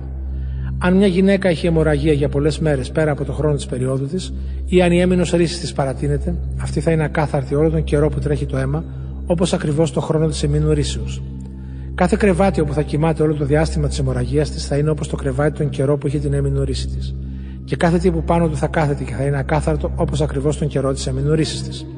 Όποιο θα αγγίξει θα είναι ακάθαρτο, θα πλύνει τα ρούχα του, θα λουστεί με νερό και θα είναι ακάθαρτο το βράδυ. Όταν σταματήσει η ρίση της θα υπολογίσει 7 μέρες και έπειτα θα είναι καθαρή. Την 8η μέρα θα πάρει δύο τριγώνια ή δύο περιστέρια και θα τα φέρει στον ιερέα στην είσοδο της σκηνής του μαρτυρίου. Εκείνος θα προσφέρει το ένα ως θυσία εξηλαίωσης και το άλλο ως θυσία ολοκαυτώματο. Ο ιερέας θα κάνει για αυτήν ενώπιον του κυρίου την τελετουργία του εξυλασμού για τη ρίση της που την καθιστούσε ακάθαρτη. Έτσι θα προφυλάξει τους Ισραηλίτες από τις εκαθαρσίε τους, είπε ο κύριος στο Μωυσή και στον Άρων, για να μην πεθάνουν εξαιτίας τους, βεβηλώντα τη σκηνή μου που είναι ανάμεσά τους. Αυτός ήταν ο νόμος για τον άντρα που έχει οποιαδήποτε ρεύση ή παθαίνει εξπερμάτωση και έχει καταστεί ακάθαρτος, για τη γυναίκα που είναι αδιάθετη από την έμεινη ορίση της, καθώς και για όποιον συνευρίσκεται με μια γυναίκα κάθαρτη. Λεβιτικό, κεφάλαιο 16. Η ημέρα του εξυλασμού. Μετά το θάνατο των δύο γιών του Άρων, όταν πρόσφεραν αντικανονική θυσία ενώπιον του κυρίου, ο κύριος μίλησε στο Μωυσή και του είπε: Πες στον αδελφό σου τον Άρων, ότι δεν επιτρέπεται να μπαίνει οποιαδήποτε στιγμή στο αγιαστήριο πίσω από το καταπέτασμα μπροστά στο ηλαστήριο που σκεπάζει την Κιβωτό, γιατί πάνω στο ηλαστήριο εμφανίζομαι εγώ μέσα σε σύννεφο. Αν παρακούσει, θα πεθάνει. Μέσα στο αγιαστήριο θα μπαίνει με ένα μοσχάρι για τη θυσία εξηλαίωσης και με ένα κρυάρι για τη θυσία του ολοκαυτώματος. Θα φοράει τον ιερό λινό χιτώνα, τις λινές περισκελίδες και τη λινή ζώνη και στο κεφάλι του θα φοράει τη λινή μήτρα. Αυτά είναι τα ιερά ενδύματα. Θα τα φορέσει αφού λούσει το σώμα του με νερό. Η Ισραηλιτική κοινότητα θα του δώσει δύο τράγους που θα θυσιαστούν για την εξηλαίωση της αμαρτίας και ένα κρυάρι για τη θυσία του ολοκαυτώματος. Ο Ααρών θα προσφέρει το μοσχάρι θυσία εξηλαίωσης και θα κάνει την τελετουργία του εξυλασμού για τον εαυτό του και για το σπίτι του. Έπειτα θα πάρει τους δύο τράγους και θα τους στήσει ενώπιον του Κυρίου στην είσοδο της σκηνής του μαρτυρίου. Εκεί θα τραβήξει κλήρους για τους δύο τράγους. Έναν κλήρο για να οριστεί ο τράγος για τον Κύριο και έναν κλήρο για τον Αζαζίλ. Θα φέρει τον τράγο στον οποίο έπεσε ο κλήρος του Κυρίου και θα τον προσφέρει θυσία εξηλαίωσης. Τον τράγο στον οποίο έπεσε ο κλήρος του Αζαζίλ θα τον στήσει ζωντανό ενώπιον του Κυρίου για να κάνουν πάνω σε αυτήν την τελετουργία του εξυλασμού. Έπειτα θα τον διώξουν στον Αζαζίλ, στην έρημο. Ο Ααρών θα προσκομίσει το δικό του μοσχάρι της θυσίας εξηλαίωσης για να κάνει την τελετουργία του εξυλασμού για τον εαυτό του και για την οικογένειά του και θα το σφάξει. Έπειτα θα πάρει ένα θυμιατήρι γεμάτο αναμένα κάρβουνα από το θυσιαστήριο που είναι ενώπιον του κυρίου, θα γεμίσει τα δυο του χέρια με ψιλοκομμένο αρωματικό θυμίαμα και θα το φέρει πίσω από το καταπέτασμα. Θα ρίξει το θυμίαμα στη φωτιά ενώπιον του κυρίου, ώστε ο καπνός του θυμιάματος να σκεπάσει το ελαστήριο που βρίσκεται πάνω από τον νόμο, για να μην πεθάνει ο Άρων. Ύστερα θα πάρει από το αίμα του μοσχαριού και θα ραντίσει με το δάχτυλό του την ανατολική πλευρά του ελαστηρίου. Επίσης, Μπροστά στο ηλαστήριο θα ραντίσει με το δάχτυλό του 7 φορές από το αίμα αυτό. Μετά θα σφάξει τον τράγο της θυσίας για την εξηλαίωση του λαού και θα φέρει το αίμα του μέσα από το καταπέτασμα. Με αυτό το αίμα θα κάνει ό,τι έκανε και με το αίμα του μοσχαριού. Δηλαδή θα το ραντίσει πάνω στο ηλαστήριο και μπροστά από αυτό. Με αυτόν τον τρόπο θα κάνει για τα Άγια των Αγίων την τελετουργία του εξυλασμού για τις ανομίες των Ισραηλιτών που τις προξένησαν οι παραβάσεις τους και οι αμαρτίες τους. Το ίδιο θα κάνει και για ολόκληρη τη σκηνή του μαρτυρίου που βρίσκεται ανάμεσά τους, στο ακάθαρτο στρατόπεδό τους. Κανένας άνθρωπος δεν πρέπει να βρίσκεται στη σκηνή του μαρτυρίου από τη στιγμή που ο Ααρών μπαίνει στο αγιαστήριο για να κάνει την τελετουργία του εξυλασμού. Αφού θα έχει κάνει την τελετουργία του εξυλασμού για αυτόν τον ίδιο, για την οικογένειά του και για την Ισραηλιτική κοινότητα, τότε θα βγει και θα πάει στο θυσιαστήριο που βρίσκεται ενώπιον του κυρίου και θα κάνει την τελετουργία του εξυλασμού για το θυσιαστήριο. Θα πάρει από το αίμα του μοσχαριού και από το αίμα του τράγου και θα λείψει τα κέρατα του θυσιαστηρίου ολόγυρα. Θα ραντίσει πάνω στο θυσιαστήριο από το αίμα με το δάχτυλό του 7 φορές. Έτσι θα το καθαρίσει από τις ανομίες των Ισραηλιτών και θα το αγιάσει. Ο αποπομπαίος τράγος Αφού τελειώσει ο Αρών την τελετουργία του εξυλασμού για τα Άγια των Αγίων, για την υπόλοιπη σκηνή του μαρτυρίου και για το θυσιαστήριο, τότε θα φέρει κοντά του το ζωντανό τράγο. Θα βάλει τα δυο του χέρια πάνω στο κεφάλι του ζώου και θα εξομολογηθεί πάνω του όλες τις ανομίες τις παραβάσεις και τις αμαρτίες των Ισραηλιτών και έτσι θα τις αποθέσει στο κεφάλι του τράγου. Μετά θα τον διώξει στην έρημο με ειδικό άνθρωπο που έχει οριστεί γι' αυτό. Ο τράγος θα σηκώσει πάνω του όλες τις ανομίες και θα τις φέρει σε άγωνη χώρα. Ο άνθρωπος θα αφήσει ελεύθερο τον τράγο στην έρημο. Μετά ο Ααρών θα μπει στη σκηνή του μαρτυριού, θα βγάλει τα λινά ενδύματα που φόρεσε για να μπει στα Άγια των Αγίων και θα τα αφήσει εκεί. Θα λούσει το σώμα του με νερό σε τόπο ιερό και θα φορέσει τα ρούχα του. Στη συνέχεια θα βγει και θα προσφέρει τη θυσία του ολοκαυτώματος για τον εαυτό του και για το λαό. Και θα κάνει την τελετουργία του εξυλασμού για τον εαυτό του και για το λαό. Το λίπος της θυσίας εξηλαίωσης θα το κάψει στο θυσιαστήριο. Ο άνθρωπος που θα οδηγήσει τον τράγο στον Αζαζίλ θα πρέπει να πλύνει τα ρούχα του και να λούσει το σώμα του με νερό. Έπειτα θα μπορεί να μπει στο στρατόπεδο. Το μοσχάρι και τον τράγο που θα έχουν προσφερθεί θυσία εξηλαίωσης και που το αίμα τους θα έχει μεταφερθεί στο αγιαστήριο για την τελετουργία του εξυλασμού, θα τα βγάλουν έξω από το στρατόπεδο και θα κάψουν το δέρμα τους, το κρέας τους και την κοπριά τους.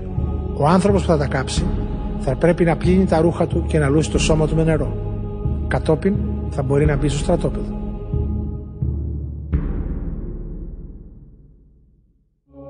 Αυτά θα είναι για σας νόμος παντοτινός. Τη δέκατη μέρα του έβδομου μήνα θα ταπεινώνεστε. Δεν θα κάνετε καμιά εργασία. Ούτε οι Ισραηλίτες, ούτε οι ξένοι που ζουν ανάμεσά σας. Αυτή την ημέρα θα γίνεται για σας η τελετουργία του εξυλασμού, για να καθαρίζεστε από όλες τις αμαρτίες σας, ώστε να είστε καθαροί ενώπιον του Κυρίου. Η ημέρα του εξυλασμού θα είναι για σας αγιότατη, μέρα απόλυτης ανάπαυσης και ταπείνωσης. Αυτός είναι νόμος παντοτινός. Τον εξυλασμό θα τον τελεί ο ιερέας που θα έχει χρηστεί και καθιερωθεί για να διαδεχθεί τον πατέρα του στην ιεροσύνη. Αυτός θα φοράει τα Άγια λινά ενδύματα και θα τελεί τον εξυλασμό για τα Άγια των Αγίων, την υπόλοιπη σκηνή του μαρτυρίου και του θυσιαστήριου. Επίσης θα τελεί τον εξυλασμό για τους ιερείς και για όλο το λαό της κοινότητας. Αυτό θα είναι για σας νόμος παντοτινός. Μια φορά το χρόνο θα τελείται για τους Ισραηλίτες τον εξυλασμό για όλες τις αμαρτίες τους. Ο Άρων έκανε όλα όσα ο Κύριος διέταξε τον Μωυσή.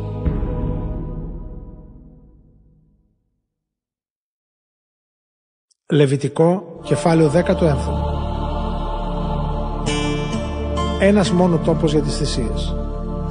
Ο Κύριος διέταξε τον Μωυσή να πει στον Ααρών, στους γιους του και σε όλους τους Ισραηλίτες. Ακούστε τι απαιτεί από εσά ο Κύριος. Αν κάποιος Ισραηλίτης φάξει ένα βόδι ή αρνί ή κατσίκι μέσα ή έξω από το στρατόπεδο και δεν το φέρει στην είσοδο της σκηνής του μαρτυρίου ώστε να αποδώσει την ανάλογη προσφορά στον Κύριο, ο άνθρωπος αυτός πρέπει να θεωρείται ένοχος αιματοχυσίας. Έχει αίμα και πρέπει να αποκοπεί από το λαό του. Έτσι οι Ισραηλίτες θα πρέπει να φέρνουν ενώπιον του Κυρίου τις θυσίες τους που συνηθίζουν να τις κάνουν στον Ήπεθρο. Θα τις φέρουν στον ιερέα, στην είσοδο της σκηνής και θα τις προσφέρουν στον Κύριο θυσίες κοινωνίας. Ο ιερέας θα ραντίζει με το αίμα το θυσιαστήριο του Κυρίου στην είσοδο της σκηνής και θα καίει το λίπος για να ευχαριστηθεί με την ευωδιά του ο Κύριος. Δεν θα προσφέρουν λοιπόν πια θυσίες στους δαίμονες τους οποίους ακολουθούν απιστώντας τον Κύριο. Αυτό θα είναι νόμος παντοτινός για αυτούς και για τους απογόνους τους.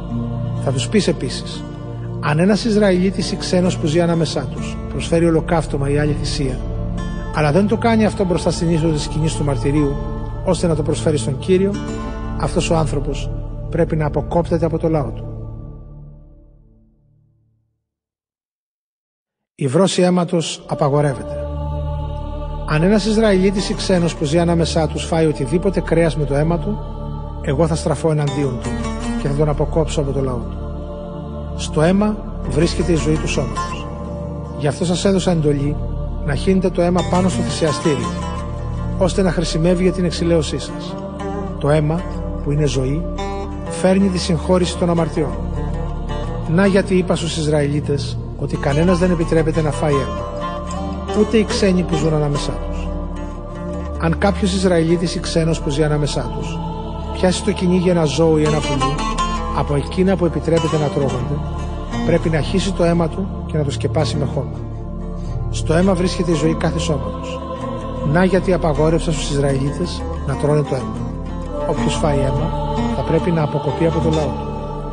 Όποιος φάει ζώο σκοτωμένο ή κατασπαραγμένο, είτε αυτός είναι Ισραηλίτης είτε ξένος, θα πλύνει τα ρούχα του, θα λουστεί με νερό και θα είναι ακάθαρτος ως το βράδυ. Έπειτα θα είναι καθαρός. Αν όμως δεν πλύνει τα ρούχα του και δεν λούσει το σώμα του, θα φέρνει πάνω του το βάρος της ανομίας του.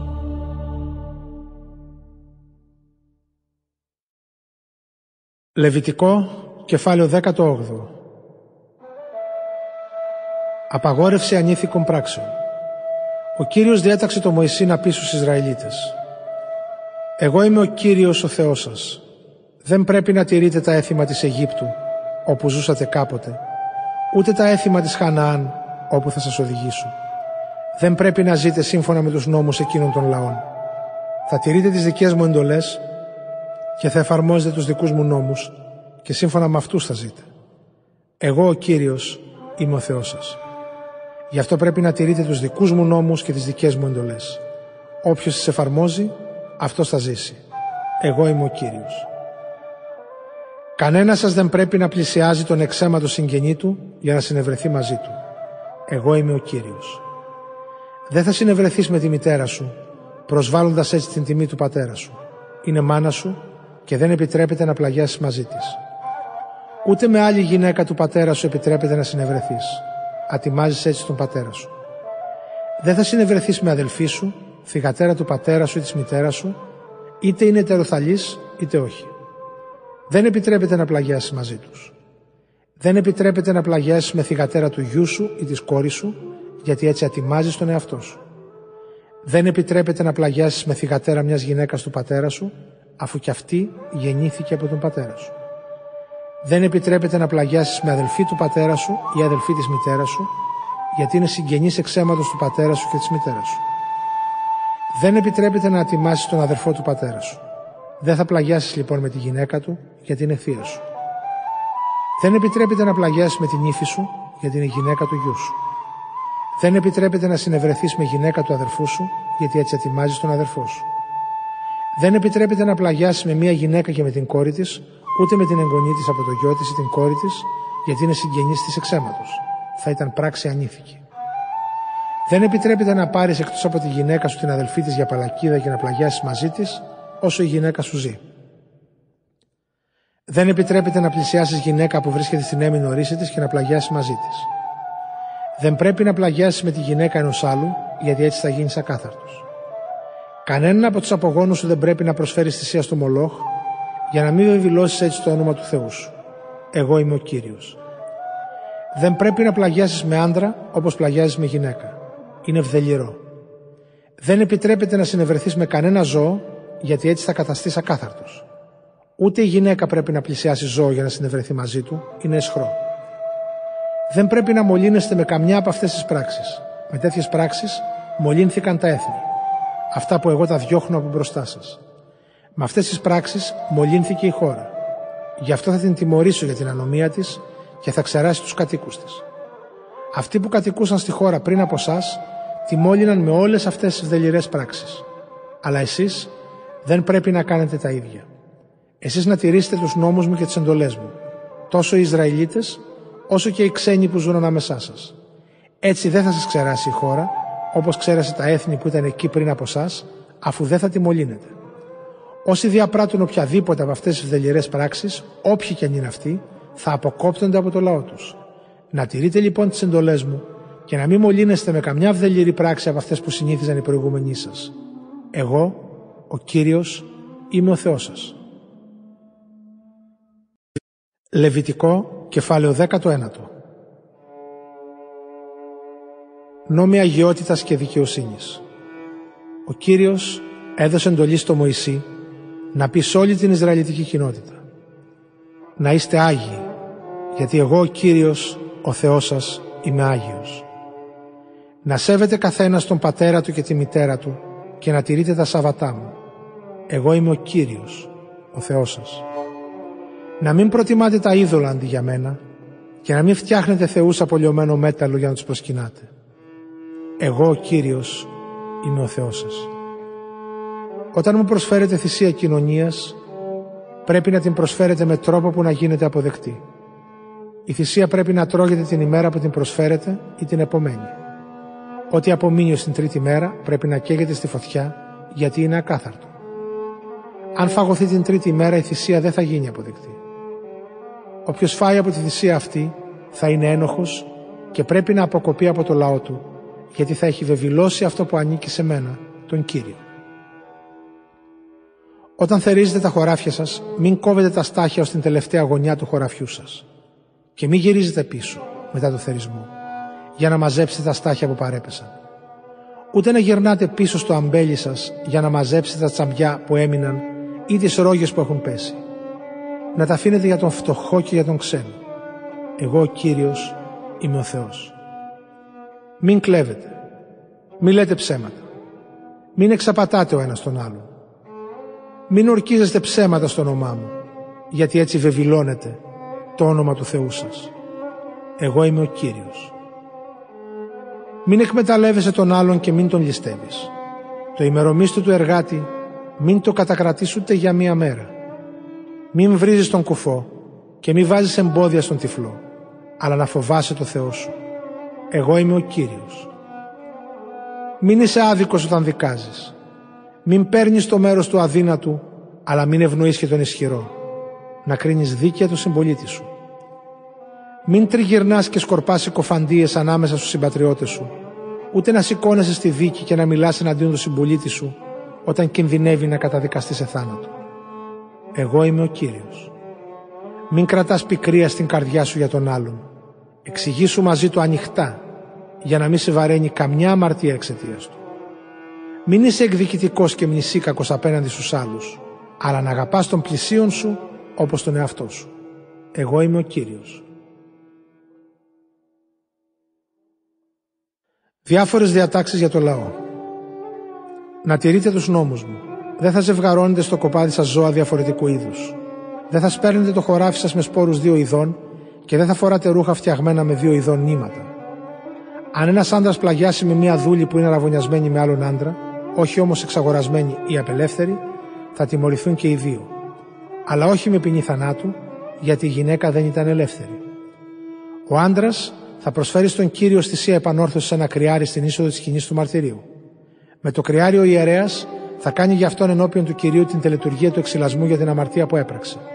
Και η αμαρτία του θα συγχωρηθεί. Όταν θα μπείτε στη χώρα και φυτέψετε κάθε είδος καρποφόρα δέντρα, τους καρπούς τους θα τους θεωρείτε ακάθαρτους για τρία χρόνια και δεν θα τους τρώτε σε όλο αυτό το διάστημα. Τον τέταρτο χρόνο όλοι οι καρποί θα αφιερωθούν σε μένα τον κύριο σε ευχαριστήρια προσφορά. Τον πέμπτο χρόνο θα μπορείτε να φάτε από τους καρπούς και θα συνεχίσετε να έχετε πλούσια συγκομιδή. Εγώ ο κύριος είμαι ο Θεός σας. Μην τρώτε κρέας με το αίμα του. Μην εξασκείτε μαντεία ούτε μαγεία. Μην κουρεύετε κυκλικά τις άκρες των μαλλιών σας και μην κόβετε την άκρη της γενιάδας σας. Μην κάνετε χαρακές στο σώμα σας για χάρη νεκρού και μην χαράζετε ανεξίτηλα σχέδια στο δέρμα σας. Εγώ είμαι ο Κύριος. Μη εξωθήσετε τις θυγατέρες σας να γίνουν ιερόδουλες, θα τις μολύνετε και η χώρα θα πέσει σε πορνεία και θα γεμίσει ανηθικότητα. Να τηρείτε τα Σάββατά μου και να σέβεστε το αγιαστήριό μου. Εγώ είμαι ο Κύριος. Μην απευθύνεστε σε εκείνους που καλούν τα πνεύματα, ούτε στους μάντις. Μην τους συμβουλεύεστε, για να μην μολύνεστε από αυτούς. Εγώ ο Κύριος είμαι ο Θεός σας. Να σηκώνεστε μπροστά στους ηλικιωμένους, τιμώντας έτσι το πρόσωπο του γέροντα. Να σέβεστε το Θεό σας. Εγώ είμαι ο Κύριος. Αν κάποιος ξένος έρθει να μείνει μαζί στη χώρα σας, μην τον εκμεταλλευτείτε. Να το φέρεστε όπως ένα συμπατριώτη σας. Να τον αγαπάτε σαν τον εαυτό σας. Γιατί κι εσείς ξένοι ήσασταν στην Αίγυπτο. Εγώ ο Κύριος είμαι ο Θεός σας. Μην αδικείτε κανέναν στις δίκες. Μην εξαπατάτε τους άλλους χρησιμοποιώντας λειψά μέτρα βάρους και όγκου. Να μεταχειρίζεστε ακριβείς πλάστιγγες, ακριβή ζύγια, ακριβές εφά και ακριβές χίν. Εγώ ο Κύριος είμαι ο Θεός σας που σας έβγαλα από την Αίγυπτο. Να τηρείτε όλους τους νόμους μου και τα διατάγματά μου και να τα εφαρμόζετε. Εγώ είμαι ο Κύριος.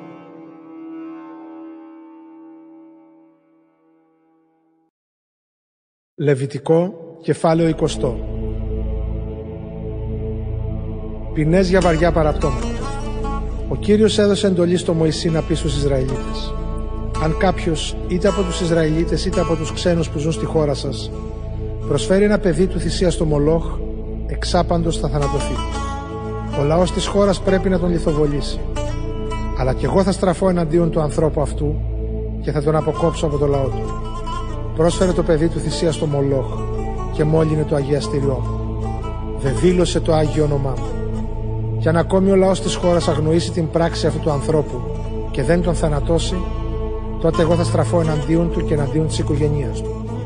Θα τον αποκόψω από το λαό του και μαζί με αυτόν όλους όσοι τον ακολουθούν στην παράνομη λατρεία του Μολόχ. Αν κάποιος στραφεί σε αυτούς που καλούν τα πνεύματα και στους μάντες για να τους συμβολευτεί, αυτό είναι μορφή ειδωλολατρείας. Θα στραφώ εναντίον του ανθρώπου εκείνου και θα τον αποκόψω από το λαό του. Να εξαγνίζεστε και να είστε άγιοι, γιατί εγώ, ο Κύριος, είμαι ο Θεός σας. Να τηρείτε τους νόμους μου και να τους εφαρμόζετε. Εγώ, ο Κύριος, είμαι αυτός που σας αγιάζω. Όποιος καταραστεί τον πατέρα του ή τη μάνα του, πρέπει εξάπαντος να θανατωθεί. Είναι ο ίδιος υπεύθυνος για το θάνατό του, γιατί καταράστηκε τους γονείς του. Αν ένας διαπράξει μοιχεία με γυναίκα έγκαμη, δηλαδή με τη γυναίκα ενός άλλου, ο Μιχός και η Μιχαλίδα πρέπει εξάπαντος να θανατωθούν. Αν κάποιος συνευρεθεί με τη γυναίκα του πατέρα του, ντροπιάζει τον πατέρα του. Αυτός και η γυναίκα πρέπει εξάπαντος να θανατωθούν και η ευθύνη για το θάνατό τους θα είναι δική τους. Αν κάποιος συνευρεθεί με τη γυναίκα του γιού του, πρόκειται για πράξη ανήθικη. Πρέπει και οι δύο εξάπαντος να θανατωθούν και η ευθύνη για το θάνατό τους θα είναι δική τους. Αν κάποιος συνευρεθεί με άντρα όπως συνευρίσκεται με γυναίκα, διαπράττουν και οι δύο πράξη βδελιερή. Πρέπει εξάπαντος να θανατωθούν και θα είναι οι ίδιοι υπεύθυνοι για το θάνατό τους. Αν κάποιος νυμφευθεί μια γυναίκα και μαζί με αυτή νυμφευθεί και τη μητέρα της, πρόκειται για πράξη εσχρή. Πρέπει να τους κάψουν στη φωτιά, και αυτόν και εκείνες, για να μην υπάρχει αυτή η ασέλγεια ανάμεσά σας. Αν ένας άντρας συνευρεθεί με ζώο ή αν μια γυναίκα συνευρεθεί με ζώο, πρέπει εξάπαντος να θανατωθούν και το ζώο πρέπει να το σκοτώσετε. Η ευθύνη για το θάνατό τους είναι δική τους. Αν κάποιος νυμφευθεί την αδελφή του, την κόρη του πατέρα του ή την κόρη της μητέρας του και συνευρεθούν μαζί, τότε πρόκειται για εσχρή πράξη και πρέπει δημόσια να αποκοπούν από το λαό τους. Αυτός που συνευρέθηκε με την αδερφή του θα είναι υπεύθυνος για την τιμωρία της αμαρτίας του. Αν κάποιος πλαγιάσει με γυναίκα στη διάρκεια της εμείνουρήσεώς της και συνευρεθεί μαζί της, πρέπει να αποκοπούν και οι δύο από το λαό τους, γιατί από κοινού παραβίασαν τις διατάξεις για την καθαρότητα. Δεν πρέπει να συνευρεθείς με την αδερφή της μητέρας σου ή με την αδελφή του πατέρα σου. Πρόκειται για συνέβρεση με στενό συγγενή. Είναι και οι δύο υπεύθυνοι για την τιμωρία της αμαρτίας τους. Αν ένα συνευρεθεί με τη γυναίκα του θείου του, ντροπιάζει το θείο του. Είναι και οι δύο υπεύθυνοι για την τιμωρία της αμαρτίας τους. Θα πεθάνουν χωρίς να κάνουν παιδί. Αν κάποιος νυμφευθεί τη γυναίκα του αδερφού του, είναι πράξη μυαρή. Ντρόπιασε τον αδερφό του. Θα πεθάνουν χωρίς να κάνουν παιδί. Να τηρείτε όλους τους νόμους μου και όλα τα προστάγματά μου και να τα εφαρμόζετε, για να μην σας ξεράσει η χώρα, όπου εγώ σας φέρνω να εγκατασταθείτε.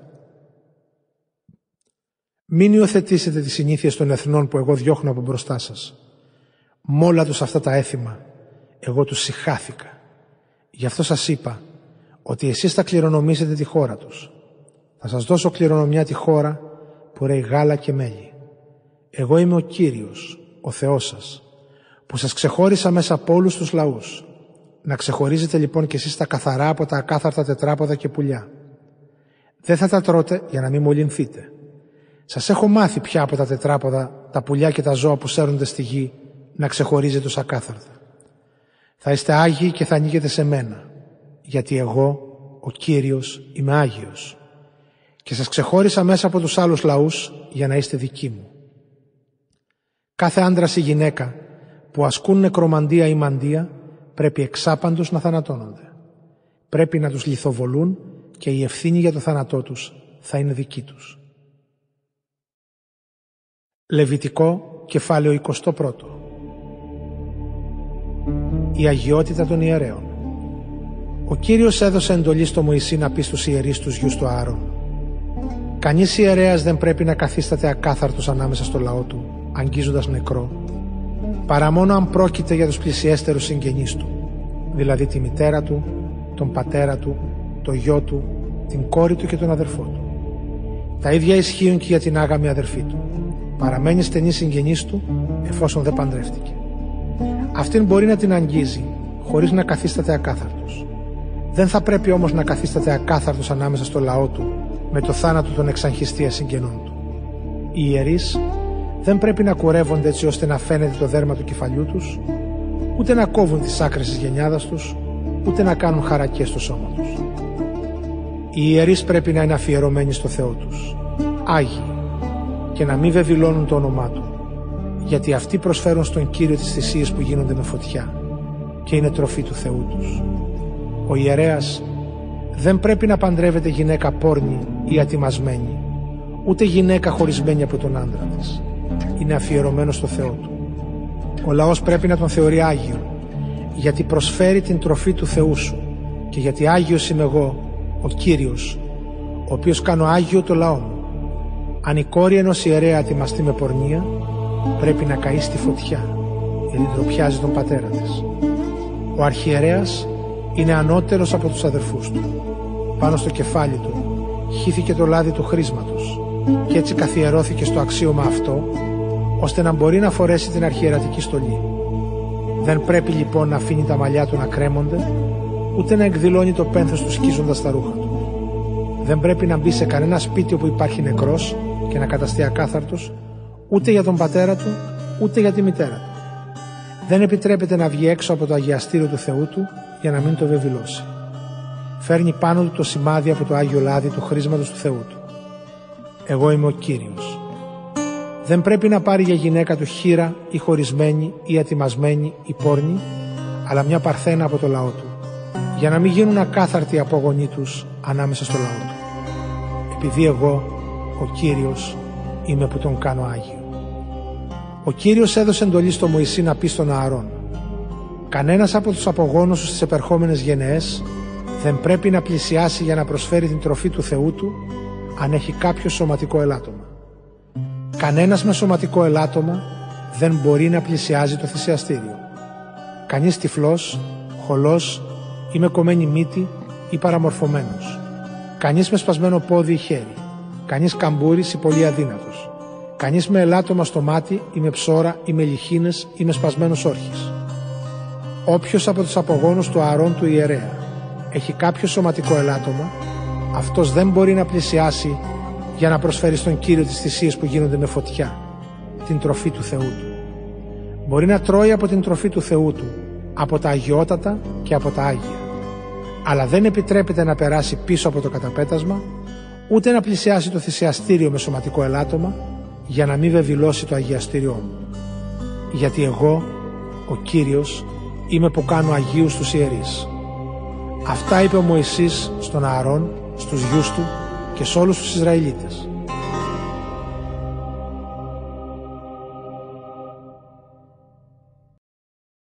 Λεβιτικό, κεφάλαιο 22 Η αγιότητα των προσφορών Ο Κύριος έδωσε εντολή στο Μωυσή να πει στον Ααρών και στους γιους του Οι ιερείς πρέπει να προσέχουν τις Άγιες προσφορές και να μην βεβηλώνουν το Άγιο μου όνομα. Εγώ είμαι ο Κύριος. Όποιος από τους απογόνους σας σε οποιαδήποτε γενιά πλησιάσει, ενώ θα είναι ακάθαρτος, τις ιερές προσφορές που αφιερώνουν οι Ισραηλίτες στον Κύριο, αυτός ο άνθρωπος θα αποκλειστεί από την υπηρεσία ενώπιόν μου. Εγώ είμαι ο Κύριος. Όποιος από τους απογόνους του Ααρών είναι λεπρός ή έχει οποιαδήποτε ρεύση, δεν επιτρέπεται να φάει από τις ιερές προσφορές ως ότου καθαριστεί. Το ίδιο και όποιος αγγίξει κάποιον που είναι ακάθαρτος, επειδή ήρθε σε επαφή με νεκρό σώμα ή όποιος έπαθε εξπερμάτωση. Επίσης όποιος άγγιξε κάποιο ερπετό ή έναν ακάθαρτο άνθρωπο και μολύνθηκε. Όποιος είχε τέτοιες επαφές θα είναι ακάθαρτος ως το βράδυ. Δεν επιτρέπεται να φάει από τις ιερές προσφορές παρά μόνο αφού πλύνει το σώμα του με νερό Μόλις δύσει ο ήλιος θα είναι καθαρός και μπορεί να φάει από τις ιερές προσφορές, γιατί αυτές είναι η τροφή του. Δεν επιτρέπεται να φάει ζώο που ψόφισε ή κατασπαράχθηκε, για να μην μολυνθεί από αυτό. Εγώ είμαι ο Κύριος. Οι ιερείς οφείλουν να τηρούν τις Άγιες εντολές μου. Διαφορετικά, αν τις παρακούσουν, θα αμαρτήσουν και θα πεθάνουν. Εγώ ο Κύριος είμαι που τους αγιάζω. Όποιος δεν είναι ιερέας, δεν επιτρέπεται να φάει από την ιερή προσφορά. Ούτε ο συγκατοικός του, ούτε ο μισθωτός του επιτρέπεται να φάνε από αυτήν. Ο δούλος του όμως, που ο ιερέας τον έχει αγοράσει με χρήματα ή έχει γεννηθεί στο σπίτι του, επιτρέπεται να τρώει από την τροφή που δίδεται στον αρχιερέα. Η κόρη του ιερέα, αν έχει παντρευτεί λαϊκό, αυτή δεν επιτρέπεται να τρώει από το μερίδιο που προέρχεται από τις Άγιες προσφορές. Αν όμως είναι χείρα ή χωρισμένη χωρίς παιδιά και έχει γυρίσει και μένει στο πατρικό της όπως πριν παντρευτεί, τότε επιτρέπεται να τρώει από την τροφή που δίδεται στον πατέρα της. Κανένας ξένος όμως δεν επιτρέπεται να τρώει από αυτήν. Αν κάποιος χωρίς να το προσέξει φάει από την ιερή προσφορά, θα επιστρέψει την αξία της στον ιερέα, αυξημένη κατά το 1 πέμπτο. Οι ιερείς δεν πρέπει να βεβηλώνουν τις Άγιες προσφορές των Ισραηλιτών προς τον Κύριο, αφήνοντας να τις τρώει ένας άσχετος άνθρωπος. Αυτό θα έφερνε ενοχή και τιμωρία σε αυτόν τον άνθρωπο, επειδή εγώ, ο Κύριος, είμαι που τους αγιάζω. Οδηγίες για τα σφάγια Ο Κύριος έδωσε εντολή στο Μωυσή να πει στον Ααρών στους γιους του και σε όλους τους Ισραηλίτες. Όταν ένας Ισραηλίτης ή ένας ξένος που ζει ανάμεσά σας προσφέρει θυσία ολοκαυτώματος στον Κύριο, είτε ως τάμα είτε ως προαιρετική προσφορά, αν θέλει να ευαρεστήσει το Θεό, τότε πρέπει να προσφέρει ένα αρσενικό ζώο χωρίς ελάττωμα, βόδι, πρόβατο ή κατσίκι. Δεν πρέπει να προσφέρει ελαττωματικό ζώο, γιατί αυτό δεν θα ήταν ευπρόσδεκτο. Αν κάποιος προσφέρει θυσία κοινωνίας στον κύριο, είτε ως εκπλήρωση τάματος, είτε ως προαιρετική προσφορά, βόδι, πρόβατο ή κατσίκι, το ζώο πρέπει να μην έχει κανένα σωματικό ελάττωμα για να είναι ευπρόσδεκτο.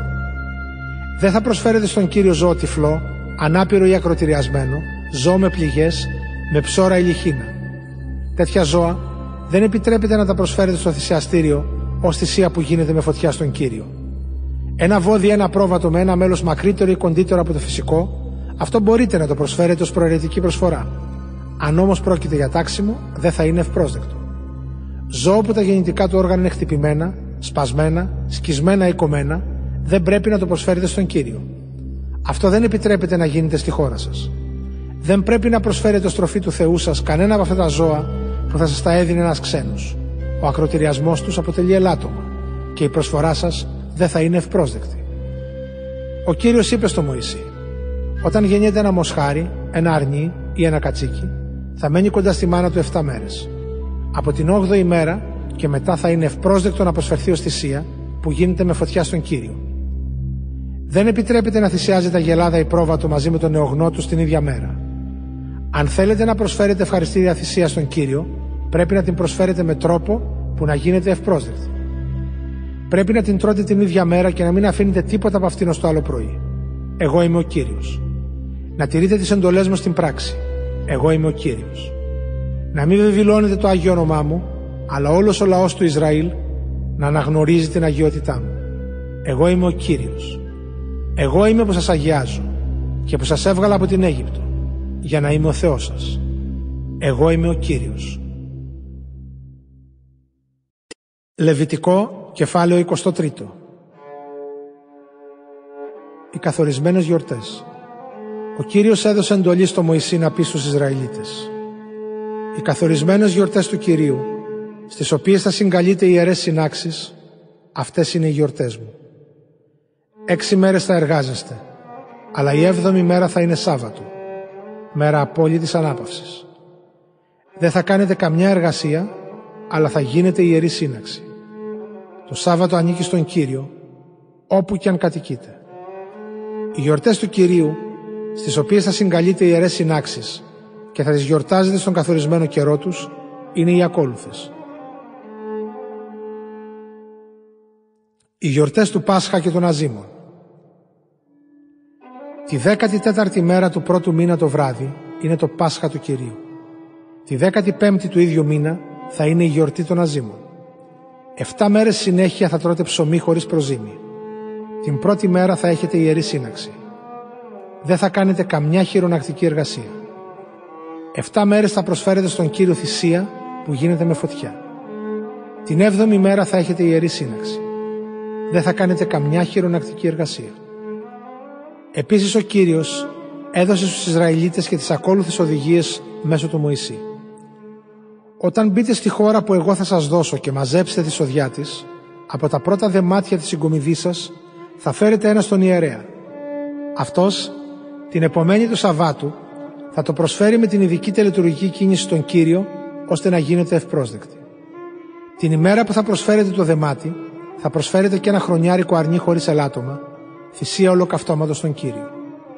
Την ίδια μέρα θα προσφέρετε ως ανέμακτη θυσία δύο δέκατα του εφάσι μυγδάλι ζυμωμένο με λάδι, ως θυσία που γίνεται με φωτιά και η ευωδιά της ευχαριστεί τον Κύριο. Θα κάνετε μαζί και σπονδί, με ένα τέταρτο του χίν κρασί. Δεν θα φάτε όμως ούτε ψωμί, ούτε σιτηρά, καβουρδισμένα ή νοπά, ως την ημέρα που θα φέρετε την προσφορά στο Θεό σας. Αυτός θα είναι νόμος παντοδυνός για σας και για τους απογόνους σας, όπου και αν κατοικείτε. Η γιορτή της Πεντηκοστής και των Πρωτογεννημάτων. Έπειτα θα μετρήσετε 7 πλήρες εβδομάδες από την επομένη του Σαββάτου εκείνου, που θα φέρετε το δεμάτι να το προσφέρετε με την ειδική τελετουργική κίνηση στον Κύριο. Θα μετρήσετε 50 μέρες ως την επόμενη του 7ου Σαββάτου και τότε θα προσφέρετε στον Κύριο νέα ανέμακτη θυσία από σιτηρά. Κάθε οικογένεια θα προσφέρει με την ειδική τελετουργική κίνηση στον Κύριο δύο ψωμιά, φτιαγμένα το καθένα από δύο δέκατα του εφάσι μυγδάλι ζυμωμένο με προζύμι, ως προσφορά πρωτογεννημάτων στον Κύριο. Μαζί με τα ψωμιά πρέπει να προσφέρετε 7 αρνιά ενός έτους χωρίς ελάττωμα, ένα μοσχάρι και δύο κρυάρια. Θα προσφερθούν ως θυσία ολοκαυτώματος στον Κύριο, μαζί με την ανέμακτη θυσία των σιτηρών και τις πονδές, ως θυσία που γίνεται με φωτιά και η ευωδιά της ευχαριστεί τον Κύριο. Ακόμη θα προσφέρετε έναν τράγο, θυσία εξηλαίωσης και δύο αρνιά ενός έτους, ως θυσία κοινωνίας. Ο ιερέας με την ειδική τελετουργική κίνηση θα προσφέρει τα δυο αρνιά μαζί με τα ψωμιά των πρωτογεννημάτων στον Κύριο για τους ιερείς. Την ίδια μέρα θα συγκαλέσετε ιερή σύναξη και δεν θα κάνετε καμιά χειρονακτική εργασία. Αυτός θα είναι νόμος παντοδυνό για εσά και για τους απογόνους σας, όπου και αν κατοικείτε. Όταν θερίζετε τα χωράφια σας, μην κόβετε τα στάχια στην τελευταία γωνιά του χωραφιού σας και μετά το θερισμό μην γυρίζετε πίσω να μαζέψετε τα στάχια που παρέπεσαν. Αυτά να τα αφήνετε για τον φτωχό και τον ξένο. Εγώ, ο Κύριος, είμαι ο Θεός σας. Η πρώτη του έτους. Επίσης ο Κύριος έδωσε στους Ισραηλίτες τις ακόλουθες οδηγίες μέσω του Μωυσή. Η πρώτη μέρα του 7ου μήνα θα είναι μέρα απόλυτης ανάπαυσης, που θα την υπενθυμίζετε με σαλπίσματα και θα έχετε ιερή σύναξη. Δεν επιτρέπετε να κάνετε καμιά χειρονακτική εργασία και θα προσφέρετε στον Κύριο θυσία που γίνεται με φωτιά. Οι γιορτές του εξυλασμού και της κοινοπηγίας. Η δέκατη μέρα αυτού του έβδομου μήνα, συνέχισε ο Κύριος, θα είναι η μέρα του εξυλασμού. Εκείνη την ημέρα θα συγκαλείτε η Ιερή Σύναξη, θα ταπεινώνεστε και θα προσφέρετε στον Κύριο θυσία που γίνεται με φωτιά. Δεν επιτρέπετε να κάνετε καμιά χειρονακτική εργασία. Είναι η ημέρα του εξυλασμού, όπου γίνεται για σας η τελετουργία της εξηλαίωσής σας ενώπιον του Κυρίου του Θεού σας. Όποιος δεν ταπεινώνεται εκείνη την ημέρα, θα αποκόπτεται από το λαό του. Εκείνον που θα κάνει τότε οποιαδήποτε εργασία, εγώ θα τον αποκόψω από το λαό του. Δεν επιτρέπεται να κάνετε καμιά εργασία. Αυτός θα είναι νόμος παντοτινός για σας και για τους απογόνους σας, όπου και αν κατοικείτε.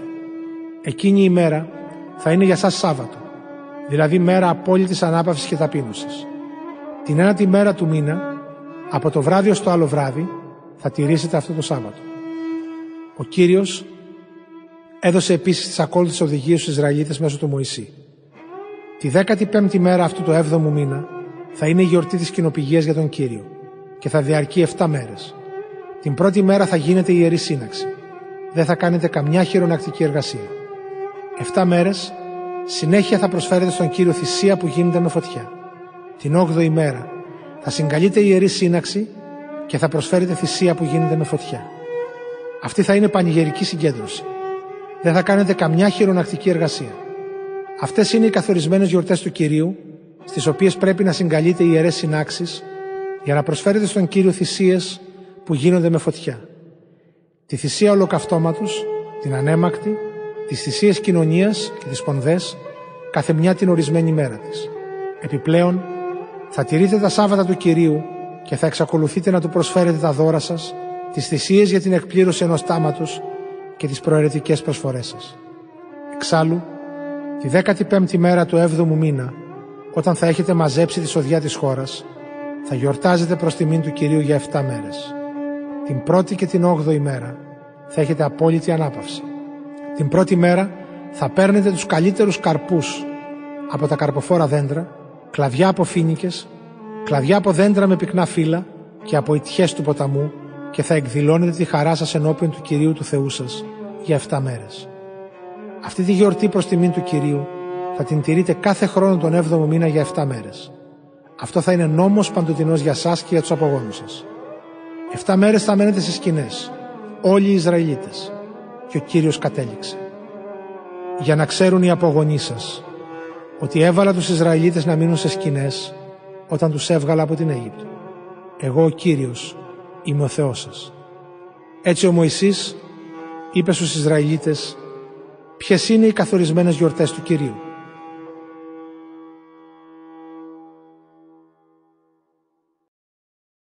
Λεβιτικό, κεφάλαιο 24. Η φροντίδα της λιχνίας. Ο Κύριος είπε στο Μωυσή «Δώσε εντολή στους Ισραηλίτες να σου φέρουν λάδι καθαρό από κοπανιστές ελιές για το φως της λιχνίας, ώστε να είναι αναμένη διαρκώς. Ο Ααρών θα φροντίζει, ώστε έξω από το καταπέτασμα όπου φυλάσσεται ο νόμος στη σκηνή του μαρτυρίου, το φως να καίει συνεχώς, από το βράδυ ως το πρωί, ενώπιον του Κυρίου. Αυτός θα είναι νόμος παντοτινός για σας και για τους απογόνους σας. Θα φροντίζει τα λιχνάρια που βρίσκονται πάνω στη λιχνία, τη φτιαγμένη από καθαρό χρυσάφι, ώστε να καίνε διαρκώς ενώπιον του Κυρίου. Η άρτη της προθέσεως. Θα πάρεις σιμιγδάλι και θα ψήσεις με αυτό δώδεκα άρτους, δύο δέκατα του εφά σιμιγδάλι για κάθε άρτο.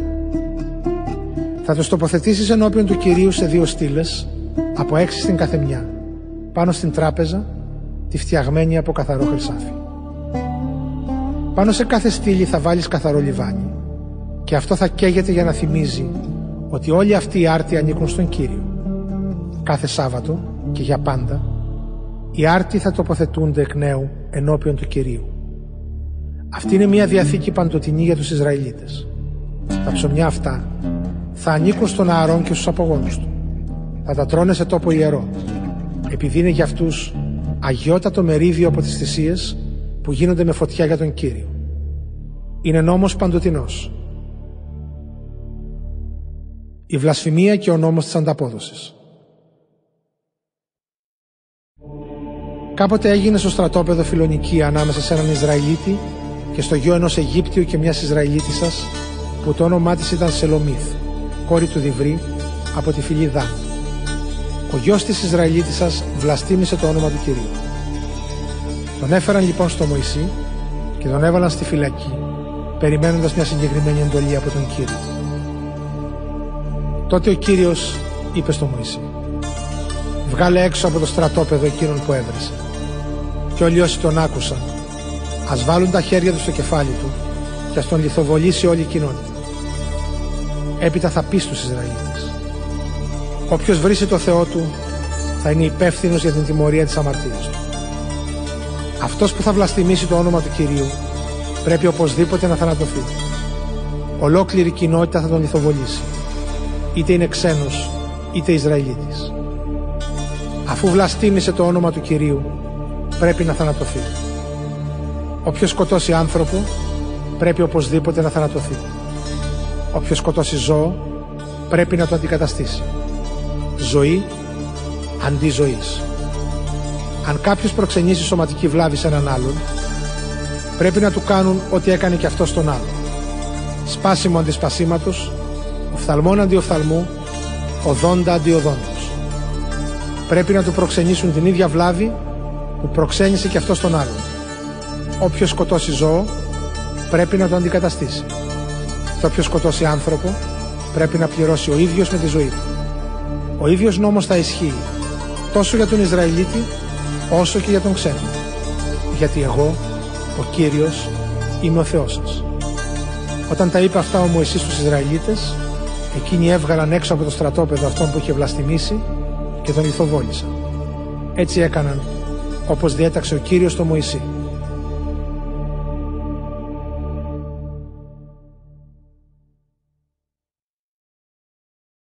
Λεβιτικό, κεφάλαιο 25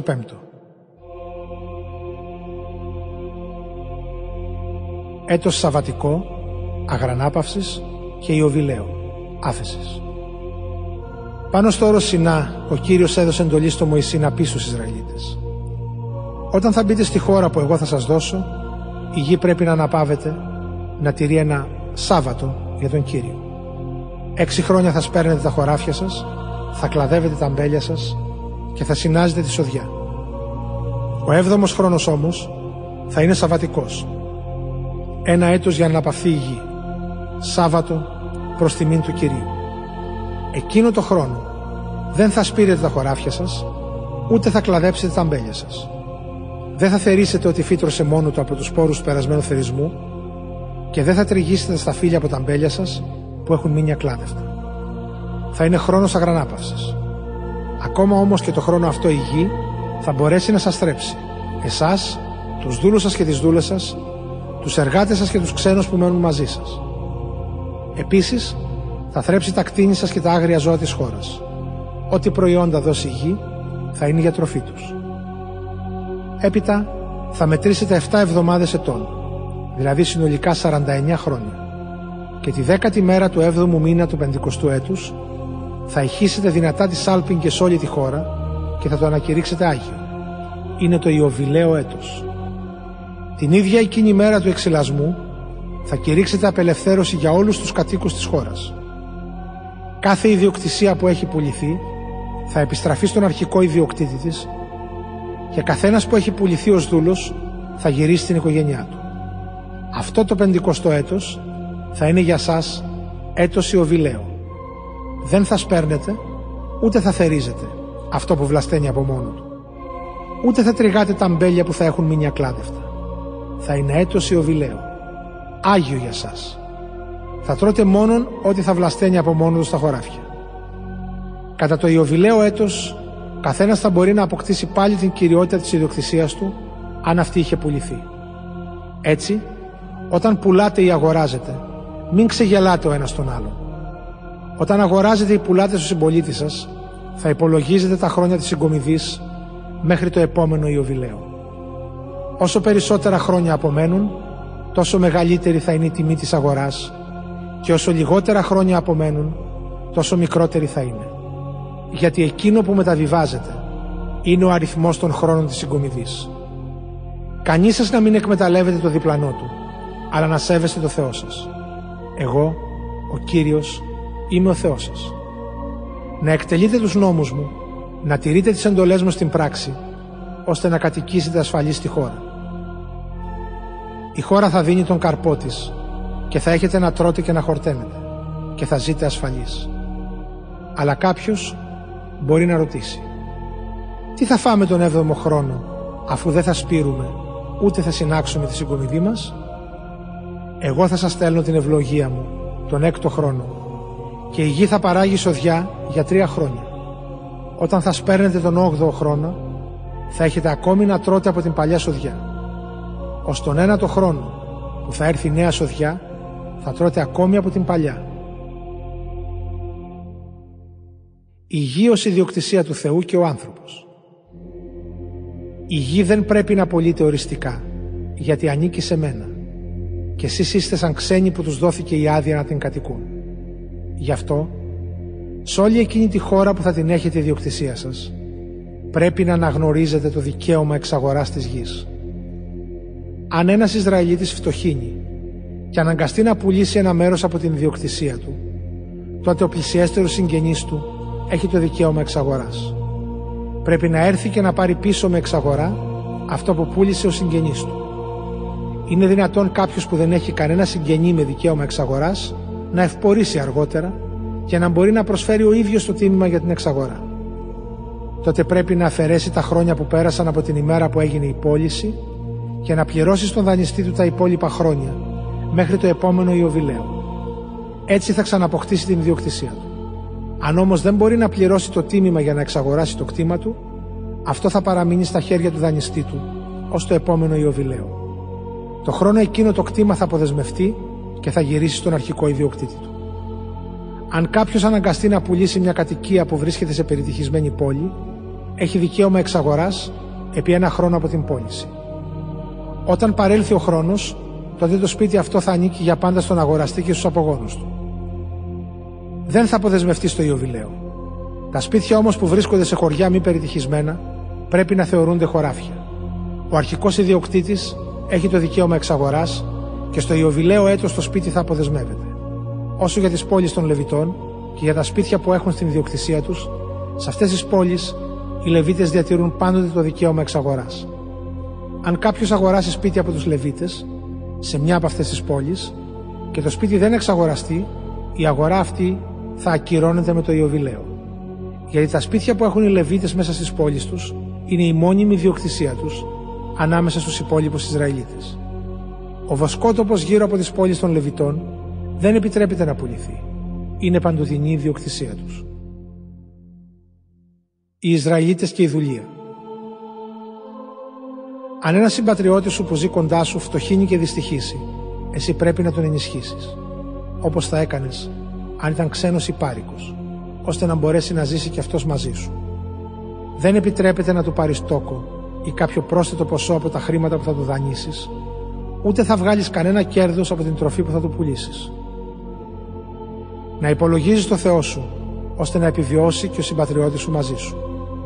Εγώ είμαι ο κύριος, ο Θεός σας, που σας έβγαλα από την Αίγυπτο, για να σας δώσω τη χώρα της Χαναάν και να είμαι Θεός σας. Αν ο συμπατριώτης σου που ζει κοντά σου φτωχύνει και πουληθεί σε σένα, δεν πρέπει να τον μεταχειρίζεσαι σαν δούλο. Α μείνεις στο σπίτι σου σαν μισθωτός εργάτης και να σε υπηρετεί ως το επόμενο Ιωβιλέο έτος. Τότε θα φύγει από το σπίτι σου μαζί με τα παιδιά του και θα γυρίσει στους συγγενείς του και στην ιδιοκτησία των προγόνων του. Οι Ισραηλίτες είναι δούλοι μου, που τους έβγαλα από την Αίγυπτο. Δεν πρέπει να πουλούνται ως δούλοι. Δεν πρέπει να τους συμπεριφέρεσαι με σκληρότητα αλλά να υπολογίζεις το Θεό σου. Ο δούλος και η δούλη σου, όσους έχεις, θα πρέπει να προέρχονται από τα γύρω σας έθνη. Από εκεί θα αγοράζεις δούλους. Επίσης θα αγοράζεις από τα παιδιά των πάρικων που ζουν ανάμεσά σας και γεννήθηκαν στη χώρα σας και από τις οικογένειές τους. Αυτοί μπορούν να αποτελούν ιδιοκτησία σας. Μπορείτε να τους μεταβιβάζετε κληρονομικά στους γιους σας, που μετά από εσά θα τους έχουν ιδιοκτησία τους. Μπορείτε να τους έχετε δούλο σας για πάντα αλλά ανάμεσα στους συμπατριώτες σας, στους Ισραηλίτες, κανένας ας μην καταδυναστεύει τον άλλο με σκληρότητα. Αν ένας ξένος υπάρικο που μένει στον τόπο σου πλουτίσει, ενώ κάποιος Ισραηλίτης που συναλλάσσεται μαζί του, φτωχύνει και πουληθεί στον ξένο ή στον πάρικο ή σε κάποιο μέλος της οικογένειάς τους, διατηρεί και μετά την πώλησή του το δικαίωμα να εξαγοραστεί. Μπορεί να τον εξαγοράσει ένας από τα αδέρφια του, ο θείος του ή ο ξαδελφός του, κάποιος από τους πλησιέστερους συγγενείς του. Επίσης, αν αυτός ο ίδιος έχει στο μεταξύ κερδίσει αρκετά χρήματα, μπορεί να εξαγοράσει τον εαυτό του. Πρέπει, από κοινού με εκείνον που τον αγόρασε, να υπολογίσουν το χρόνο από τότε που πουλήθηκε ως το επόμενο Ιωβιλέο έτους και να καθορίσουν την τιμή της πώλησής του με βάση το ημερομίσθιο που δίνεται σε έναν εργάτη και ανάλογα με τα χρόνια που έμεινε με τον αγοραστή του.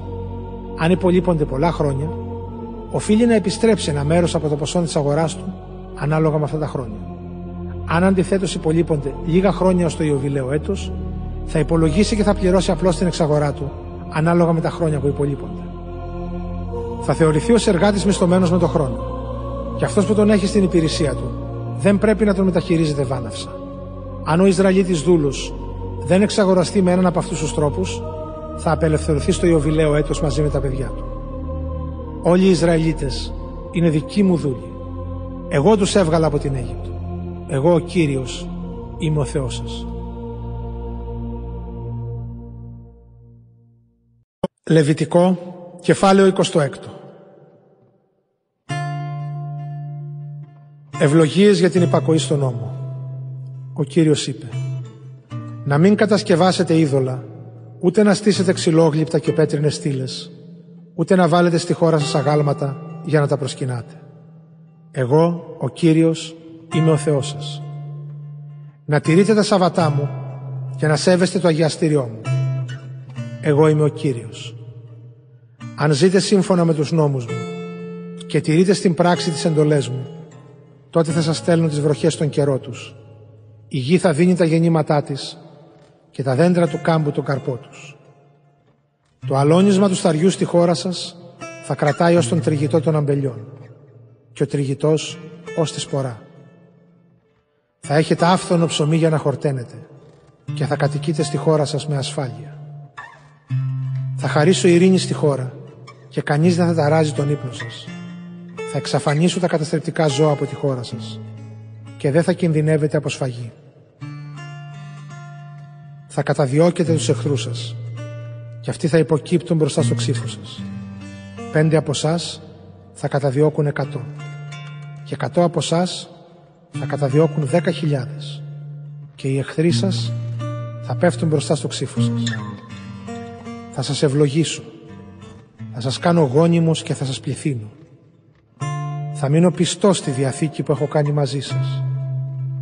Θα τρώτε από την παλιά συγκομιδή και θα σας περισσεύουν τόσα σιτηρά που θα πρέπει να τα πετάτε για να κάνετε χώρο για τη νέα σοδιά. Θα στήσω ανάμεσά σας την κατοικία μου και ποτέ δεν θα σας αποστραφώ. Θα περπατάω ανάμεσά σας και θα είμαι ο Θεός σας και εσείς θα είστε ο λαός μου. Εγώ ο Κύριος είμαι ο Θεός σας που σας έβγαλα από την Αίγυπτο για να μην είστε πια δούλοι. Εγώ σύντριψα τα δεσμά της δουλείας σας και σας έκανα να βαδίζετε με το κεφάλι ψηλά.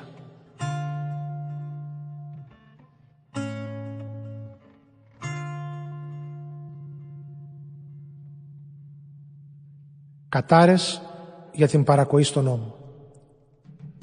Αν όμως απορρίψετε τους νόμους μου, αν δεν με υπακούσετε και δεν τηρήσετε όλες αυτές τις εντολές μου, αν αθετήσετε τη Διαθήκη μου, τότε και εγώ θα σας τιμωρήσω. Θα σας στείλω συμφορές, ανίετας ασθένειες και πυρετό, που θα σας εξασθενήσουν τα μάτια και θα σας φθύρουν τη ζωή. Άδικα θα σπέρνετε τις πορές σας, γιατί από αυτές θα τρέφονται οι εχθροί σας. Θα στραφώ εναντίον σας και θα νικηθείτε από τους εχθρούς σας. Εκείνοι που σας μισούν θα σας υποδουλώσουν και θα φεύγετε ακόμα και όταν κανείς δεν θα σας καταδιώκει. Και αν παρόλα αυτά δεν με ακούσετε, θα επταπλασιάσω την τιμωρία μου για τις αμαρτίες σας. Θα συντρίψω την ισχυρογνωμοσύνη σας και θα κάνω τον ουρανό σας σίδερο και τη γη σας χαλκό. Μάταια θα σπαταλάτε τη δύναμή σας. Η γη δεν θα σας δίνει πια τα γεννήματά της και δεν θα καρπίζουν τα δέντρα της. Αν εξακολουθήσετε να στρέφεστε εναντίον μου και δεν εννοείτε να με υπακούσετε, τότε θα επταπλασιάσω την τιμωρία για τις αμαρτίες σας. Θα εξαπολύσω εναντίον σας τα άγρια θηρία που θα αρπάξουν τα παιδιά σας, θα σκοτώσουν τα ζώα σας και θα σας αποδεκατήσουν σε τέτοιο σημείο που οι δρόμοι σας να μείνουν έρημοι. Κι αν με όλα αυτά δεν συνετιστείτε, αλλά εξακολουθήσετε να στρέφεστε εναντίον μου, τότε και εγώ θα στραφώ εναντίον σας. Θα σας χτυπήσω 7 φορές σκληρότερα για τις αμαρτίες σας θα κάνω να πέσει πάνω σας φαγή που θα λάβει εκδίκηση για τη διαθήκη που παραβιάσατε. Και αν συγκεντρωθείτε στις πόλεις σας, εγώ θα στείλω θανατικό ανάμεσά σας και θα αναγκαστείτε να παραδοθείτε στην εξουσία του εχθρού. Όταν θα σας στερίζω το ψωμί σας, ένας μόνο φούρνος θα αρκεί σε δέκα γυναίκες για να ψήσουν το ψωμί σας και θα σας το φέρνουν μετρημένο. Θα τρώτε και δεν θα χορταίνετε. Κι αν με όλα αυτά δεν με υπακούσετε αλλά εξακολουθήσετε να εναντιώνεστε στο θέλημά μου, τότε κι εγώ θα σας εναντιωθώ με θυμό και θα σας τιμωρήσω για τις αμαρτίες σας επταπλάσια από ό,τι στο παρελθόν. Θα φάτε τις άρκες των γιών σας και τις άρκες των θυγατέρων σας. Θα σας αποστραφώ και θα καταστρέψω τους ιερούς τόπους λατρείας σας. Θα συντρίψω τα θυσιαστήρια των θυμιαμάτων σας. Θα σοριάσω τα πτώματά σας πάνω στα νεκρά ειδωλά σας. Θα καταστρέψω τις πόλεις σας. Θα ερημώσω τους ναούς σας.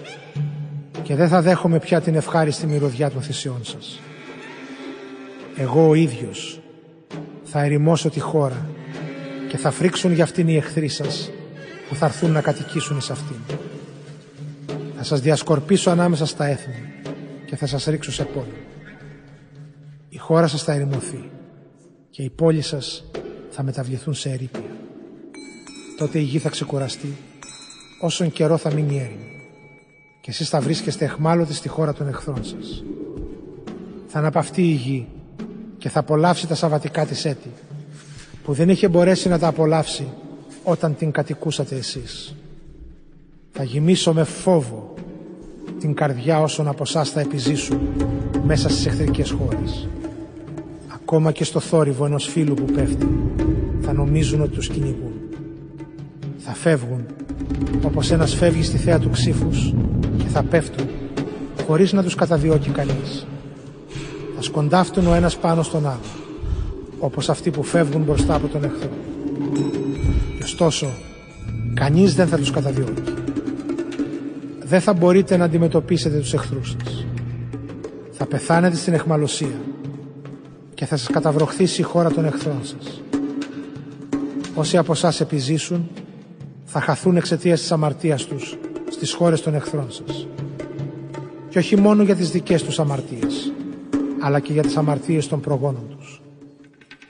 Όταν όμως οι απογονοί τους θα αναγνωρίσουν την αμαρτία τη δική τους και των προγόνων τους, δηλαδή την απιστία που μου έδειξαν όταν μου εναντιώνονταν και έκαναν και μένα να εναντιωθώ σε αυτούς και να τους φέρω εχμάλωτους στη χώρα των εχθρών τους, όταν λοιπόν θα έχουν πληρώσει για την αμαρτία τους και η σκληρή τους καρδιά θα έχει ταπεινωθεί, τότε θα θυμηθώ τη διαθήκη μου με τον Ιακώβ, με τον Ισαάκ και με τον Αβραάμ σχετικά με τη χώρα του. Η χώρα όμως πρώτα θα εγκαταλειφθεί από αυτούς και θα απολαύσει τα σαβατικά της έτη όλο αυτό το διάστημα. Πρέπει να πληρώσουν για την αμαρτία τους, γιατί αγνόησαν τις εντολές μου και περιφρόνησαν τους νόμους μου. Αλλά και τότε ακόμη, όταν θα βρίσκονται στη χώρα των εχθρών τους, εγώ δεν θα τους απαρνηθώ, ούτε θα τους αποστραφώ σε σημείο που να τους εξαφανίσω τελείως. Δεν θα ακυρώσω τη διαθήκη μου μαζί τους, γιατί εγώ ο Κύριος είμαι ο Θεός τους. Για χάρη τους θα λάβω υπόψη μου τη διαθήκη μου με τους προγόνους τους, όταν τους έβγαλα από την Αίγυπτο μπροστά στα μάτια των άλλων εθνών για να γίνω Θεός τους. Εγώ είμαι ο Κύριος. Αυτές είναι οι διαταγές και οι νόμοι που καθόρισε ο Κύριος ανάμεσα σε αυτόν τον ίδιο και τους Ισραηλίτες στο όρο Σινά με τον Μωυσή.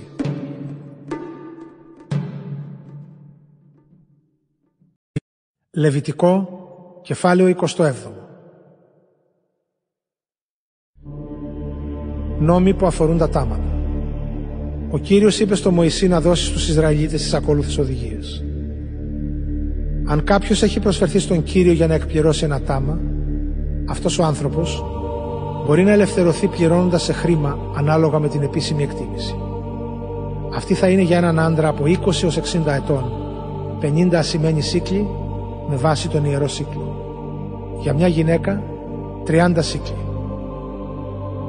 Για ηλικίες από 5 έως 20 ετών η εκτίμηση θα είναι για το αγόρι 20 σύκλοι, για το κορίτσι 10. Για ηλικίες από ενός μηνός ως 5 ετών η εκτίμηση θα είναι για το αγόρι 5 ασημένοι σύκλοι και για το κορίτσι 3. Για ηλικίες από 60 ετών και πάνω η εκτίμηση θα είναι για τον άντρα 15 σύκλοι, για τη γυναίκα 10. Αν αυτός που έκανε το τάξιμο είναι πολύ φτωχός και δεν μπορεί να πληρώσει το καθορισμένο τίμημα, αυτός θα παρουσιάσει τον άνθρωπο τον οποίο είχε τάξει μπροστά στον ιερέα, ο οποίος θα τον εκτιμήσει ανάλογα με τη δυνατότητα εκείνου που έκανε το τάξιμο. Αν το τάξιμο είναι ένα ζώο, από εκείνα που είναι ευπρόσδεκτα, ως προσφορά στον Κύριο, τότε και το ζώο είναι πράγμα Άγιο. Δεν πρέπει να το αντικαταστήσει με άλλο, ούτε να ανταλλάξει ένα καλό ζώο με ένα κακό, ή ένα κακό με ένα καλό. Αν ανταλλάξει ένα ζώο με άλλο, τότε και τα δύο θα είναι άγια. Αν πρόκειται για ακάθαρτο ζώο, από εκείνα που δεν είναι ευπρόσδεκτας προσφοράς στον κύριο, τότε ο άνθρωπος θα φέρει το ζώο μπροστά στον ιερέα και εκείνος θα το εκτιμήσει αν είναι καλό ή ελαττωματικό. Η εκτίμηση του ιερέα θα είναι τελεσίδικη.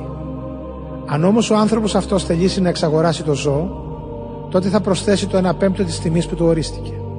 αν κάποιος αφιερώσει το σπίτι του ως ιερή προσφορά στον κύριο, τότε ο ιερέας θα το εκτιμήσει ανάλογα με τα πλεονεκτήματα ή τα μειονεκτήματά του. Η εκτίμηση του ιερέα θα είναι τελεσίδικη. Αν αυτός που αφιέρωσε το σπίτι του θελήσει να το εξαγοράσει, θα προσθέσει το 1 πέμπτο της τιμής που του ορίστηκε σε χρήμα και τότε το σπίτι θα ανήκει πάλι σε αυτόν. Αν κάποιος αφιερώσει ένα μέρος από το ιδιόκτητο χωράφι του στον κύριο, η αξία του θα καθορίζεται ανάλογα με την ποσότητα του σπόρου που μπορεί κανείς να σπείρει σε αυτό. Ένα χωμόρ σπόρου κρυθαριού θα αντιστοιχεί σε 50 ασημένιους σύκλου. Αν αφιερώσει κανείς το χωράφι του αμέσως μετά το Ιωβιλέο έτος, η τιμή που έχει καθοριστεί θα ισχύσει ολόκληρη. Αν αφιερώσει το χωράφι του οποιοδήποτε χρόνο μετά το Ιωβιλέο, τότε ο ιερέας θα υπολογίσει το ποσό ανάλογα με τα χρόνια που απομένουν ως το επόμενο Ιωβιλέο έτος και θα ορίσει την τιμή μειωμένη. Αν αυτός που αφιέρωσε το χωράφι θελήσει να το εξαγοράσει, τότε θα αυξήσει την τιμή που του ορίστηκε κατά το 1 πέμπτο σε χρήμα και το χωράφι θα παραμείνει σε αυτόν. Αν όμως δεν εξαγοράσει το χωράφι αλλά το πουλήσει σε κάποιον άλλον, τότε πια δεν είναι δυνατόν να εξαγοραστεί. Το επόμενο Ιωβιλέο έτος, όταν το χωράφι αποδεσμευτεί, θα είναι πράγμα άγιο, αφιερωμένο στον κύριο. Θα περιέρχεται στον ιερέα ως ιδιοκτησία του. Αν κάποιος αφιερώσει στον κύριο ένα χωράφι που το αγόρασε και που δεν είναι από τα χωράφια της ιδιοκτησίας του, τότε ο ιερέας θα εκτιμήσει την αξία του ανάλογα με τον αριθμό των ετών που απομένουν ως το Ιωβιλέο έτος. Και ο άνθρωπος πρέπει να πληρώσει την τιμή αυτή την ίδια μέρα. Τα χρήματα αυτά ανήκουν στον κύριο. Όταν έρθει το Ιωβιλέο, το χωράφι θα επιστραφεί σε εκείνον από τον οποίο είχε αγοραστεί και αποτελούσε μέρος της ιδιοκτησίας του. Κάθε εκτίμηση θα γίνεται με βάση το σύκλο του αγιαστηρίου. 20 γερά αντιστοιχούν σε ένα σύκλο. Προσθήκες επιζητημάτων εξαγοράς. Βέβαια, κανένας δεν έχει δικαίωμα να αφιερώσει τον Κύριο ένα πρωτογέννητο από τα ζώα του, είτε είναι βόδι είτε πρόβατο, επειδή ως πρωτότοκο ανήκει ήδη δικαιωματικά στον Κύριο.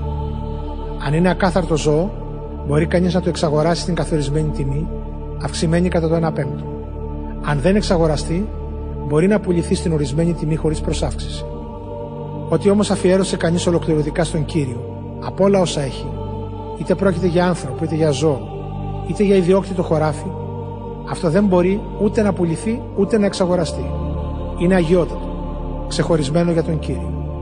Ακόμα και ένας άνθρωπος αφιερωμένος ολοκληρωτικά δεν μπορεί να εξαγοραστεί. Πρέπει οπωσδήποτε να θανατωθεί. Το 1 δέκατο από την παραγωγή της γης είτε από τα γεννήματα των χωραφιών, είτε από τους καρπούς των δέντρων, ανήκει στον Κύριο. Είναι πράγμα ξεχωρισμένο για τον Κύριο. Αν κάποιος θέλει να εξαγοράσει ένα μέρος της δεκάτης του, πρέπει να προσθέσεις στην καθορισμένη τιμή το 1 πέμπτο της αξίας τους. Η δεκάτη των βοδιών και των προβάτων, δηλαδή κάθε δέκατο ζώο που περνάει κάτω από το ραβδί του βοσκού, είναι πράγμα άγιο, αφιερωμένο στον Κύριο. Δεν πρέπει να εξετάζει κανείς αν το ζώο είναι καλό ή λατωματικό, ούτε να το αλλάζει με άλλο. Αν αντικαταστήσει ένα ζώο με ένα άλλο, τότε και τα δύο ζώα θα είναι άγια. Δεν μπορούν να εξαγοραστούν. Αυτές είναι οι εντολές που έδωσε ο κύριος στο Μωυσή για τους Ισραηλίτες πάνω στο όρος Σινά.